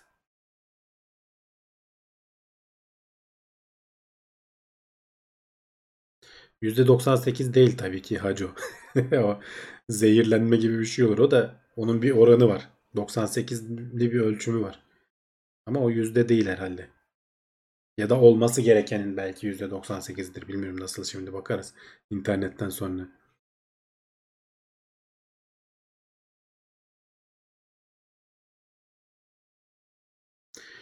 Dorul Öztürk ülkemizde beş G kırpılmamış telefon modeli var mı demiş. Bilemiyorum. Yani beş G kırpılmış modeller mi varmış? Benim haberim yok mesela. Bunu Umut'a sordum. Umut biliyordur. Nobel ödüllerini bu sene daha fazla kadına gitmesini nasıl değerlendiriyorsunuz? Yani hak ettikleri için aldılar. Ekstra söylenecek bir şey yok. Oranlara bakarsan geçmiş yıllara göre erkeklerin hala ezici bir, yani fizik alanında dördüncü alan kadın, e, bu kara deliklerle çalışması olan Andrea Ghez miydi ismi? E, kimya alanında da işte bu iki kişisini de eklersen yedinci. Yani hala onun dışında yüz yıldır veriliyor neredeyse. Ne düşün, ne kadar erkek almış, ne kadar kadın almış. O yüzden ee, şey değil. Hala az. Ama gitgide artacaktır. Bundan sonra daha çok göreceğiz eminim ki. Önemli olan dediğim gibi hak edene verilmesi. Arada kaynayanlar falan oluyor tabii. Hak ettiği halde alamayanlar vesaireler. Ama ya zaten tartışmalı bir alan. Hani o komitede olmak da eminim zordur. Böyle şeylere karar vermek kolay değil.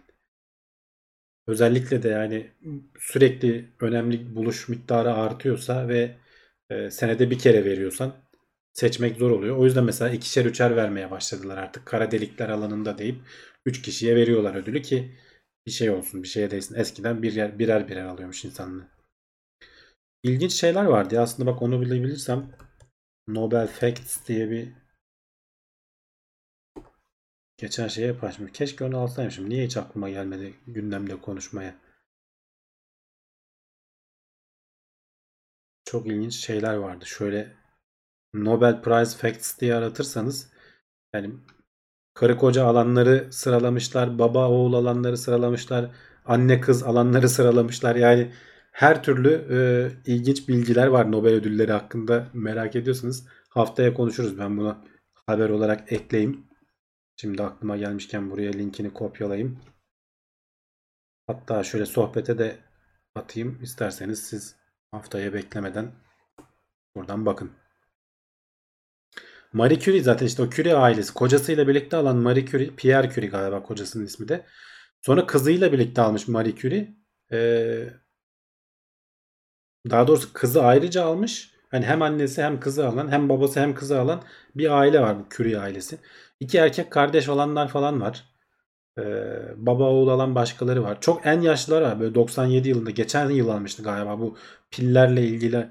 Kimdi? Ee, Goodenough. John Goodenough. doksan yedi yaşında almış mesela. Kimya ödülünü geçen sene almıştı. Ee, birkaç sene daha gecikse belki alamayacaktı işte şey gibi. Hayatını kaybedenlere vermiyorlar ya. O aile komple aldı demişti Uğur Öztürk. Yani aynen öyle oldu.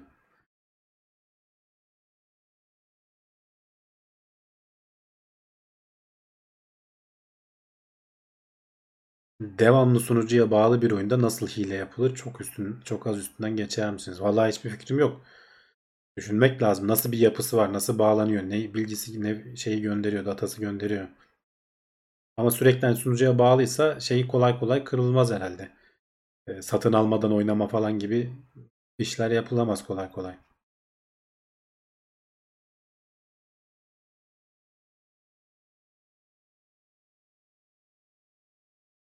Arda Özel, Marie Curie ödülü hak etmiyor demiş. Niye acaba böyle düşündün Arda? Ya ödülü hak etmeyen, zaten işte Nobel ödüllerinin biz geçmişte konuşmuştuk. Bazıları tartışmalı. Zamanında Nobel ödülü alan bilim insanları ömürlerinin sonlarına doğru böyle saçma sapan bilim dışı şeylere sarabiliyorlar. Öyleleri de var. Hatta iki tane Nobel ödülü almış adam. Ee, şimdi adını hatırlayamadım. Ömrünün sonuna doğru bildiğin şarlatanlığa doğru kaymış. Yani öyle durumlar da olabiliyor. Yapacak bir şey yok. Sen e, o araştırmasına veriyorsun. Herkes de beğenmeyebilir. Hani o dönemde başkaları var mıydı neydi onu bilemiyorum. Evet, yavaştan bitirelim mi arkadaşlar? Kişi sayısı kıvamında ama süreyi de uzattık bayağı. Yarın gene mesai var. Haftaya da buradayız nasıl olsa. Gene konuşuruz. Bu yayını şu anda izleyen arkadaşlar, haftaya pazartesi akşamı yirmi ikide gene buradayız. E, bu sekiz yüz dokuz yüz kişiyi tekrar bekliyorum. Bildirimlere abone olun. Bakın orada çanı falan çalın. Bunu hazır geri gelmişken söyleyelim. Veya TeknoSeyir'in Twitter'ına, Instagram'ına abone olursanız oralardan da paylaşıyoruz. Diğer bölümlerimize de bakmayı unutmayın. E, teknoloji üzerine sohbet oluyor çarşamba, cuma günleri. Canlı yayınlar, işte telefonların duyuruları falan.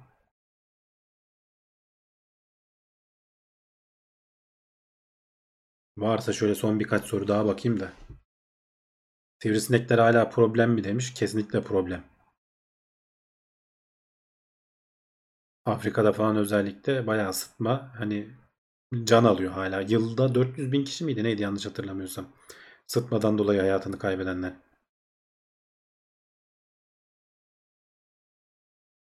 Yani Nobel Barış Ödülü zaten tamamen şey e, siyasi nedenlerle uydurulmuş bir şey muhtemelen, yegenek. E, Obama daha seçildi seçilir seçilmez Barış Ödülü aldı adam. Kendi de anlamadı niye aldığını. Yani o yüzden nereye ne barışı götürdü dersen bilemiyoruz yani. O yüzden hiç Nobel Barış Ödülü.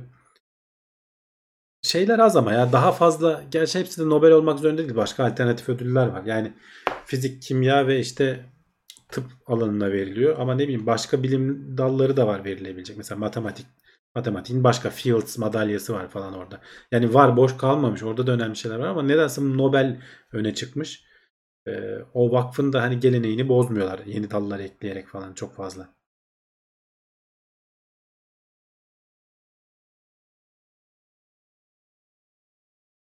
Bakalım ya, çarşamba günkü sohbete falan zamanlamayı tutturabilirsek şey yaparız, katılırız.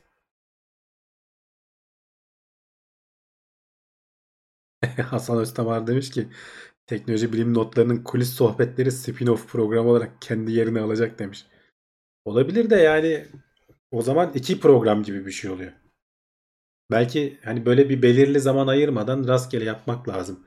Arada sohbet şeyi, ama o zaman da bir düzen olmayınca alışkanlık olmuyor. Yani şimdi her pazartesi akşamı geleceğimizi biliyorsunuz bu saatlerde. İşte biraz bilim konuşacağız falan. Belki şey yapılabilir. Hani haberler biraz daha kısılıp böyle sohbet kısmı daha da uzun tutulabilir. Ee, ama onda da şey geçmek istemiyorum. Boş geçmek istemiyorum. Böyle güzel haberler oluyor. Nobel ödülü alan her şeyi bırakıyor mu? Bırakmıyor tabii ki. Emekliliğe falan geçmiyor. Zaten nispeten yaşlarının şeyin sonunda alıyorlar. Zaten emekli oldukları dönemlere denk geliyor çoğu kişiye de. Genç olanlar niye Nobel'i bıraksın ki? Aziz Sancar bıraktı mı? Çalışıyor işte.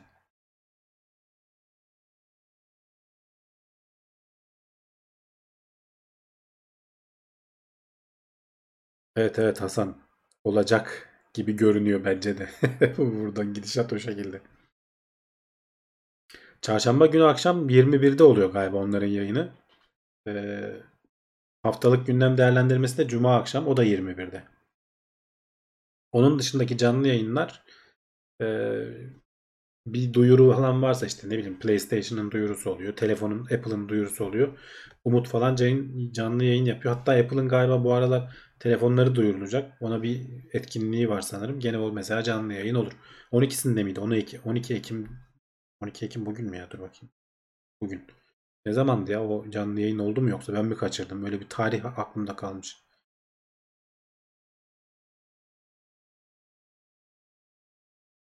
Teknoloji ve bilim notlarına ayrıca katıl yok. Ee, Teknoseyir'e katılın yeter zaten arkadaşlar. Biz hepimiz aynı çatı altındayız.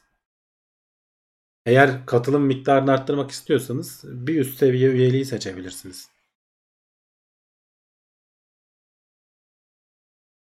Uğur Yurtsever Xiaomi Mi on beş alır mı demiş. Uğurların bu yayından sonra arkadaşlar içerik arıyorsanız bakın oyun gündemi Türkiye'deki oyun alanındaki en iyi içeriklerden biri. PlayStation beşin içi açılmış. Onun, ondan bahsedecekler bu, bu akşam bahsediyorlar. Sony PlayStation beşin PlayStation dörtten daha iyi olacağını, satışlarında herhalde olacağını düşünüyormuş. Bir de Twitch kanalımıza da abone olun. Oradan takip edin. Son zamanlarda aktifleşmeye başladı. Umut FIFA oynuyor. Birkaç kere de şeyi gördüm. Belki biz de katılırız dönem dönem. Neden olmasın. Murat katılıyor zaten. Bu Call of Duty oynuyor arada. Uğur'la falan galiba. Yok, Talha ile oynadı galiba. Neyse. Bu sohbete doyum olmaz. Haftaya görüşmek üzere diyorum. Daha fazla yorum almadan. Yoksa bitiremeyeceğiz hiçbir zaman. Kendinize iyi bakın. Görüşmek üzere.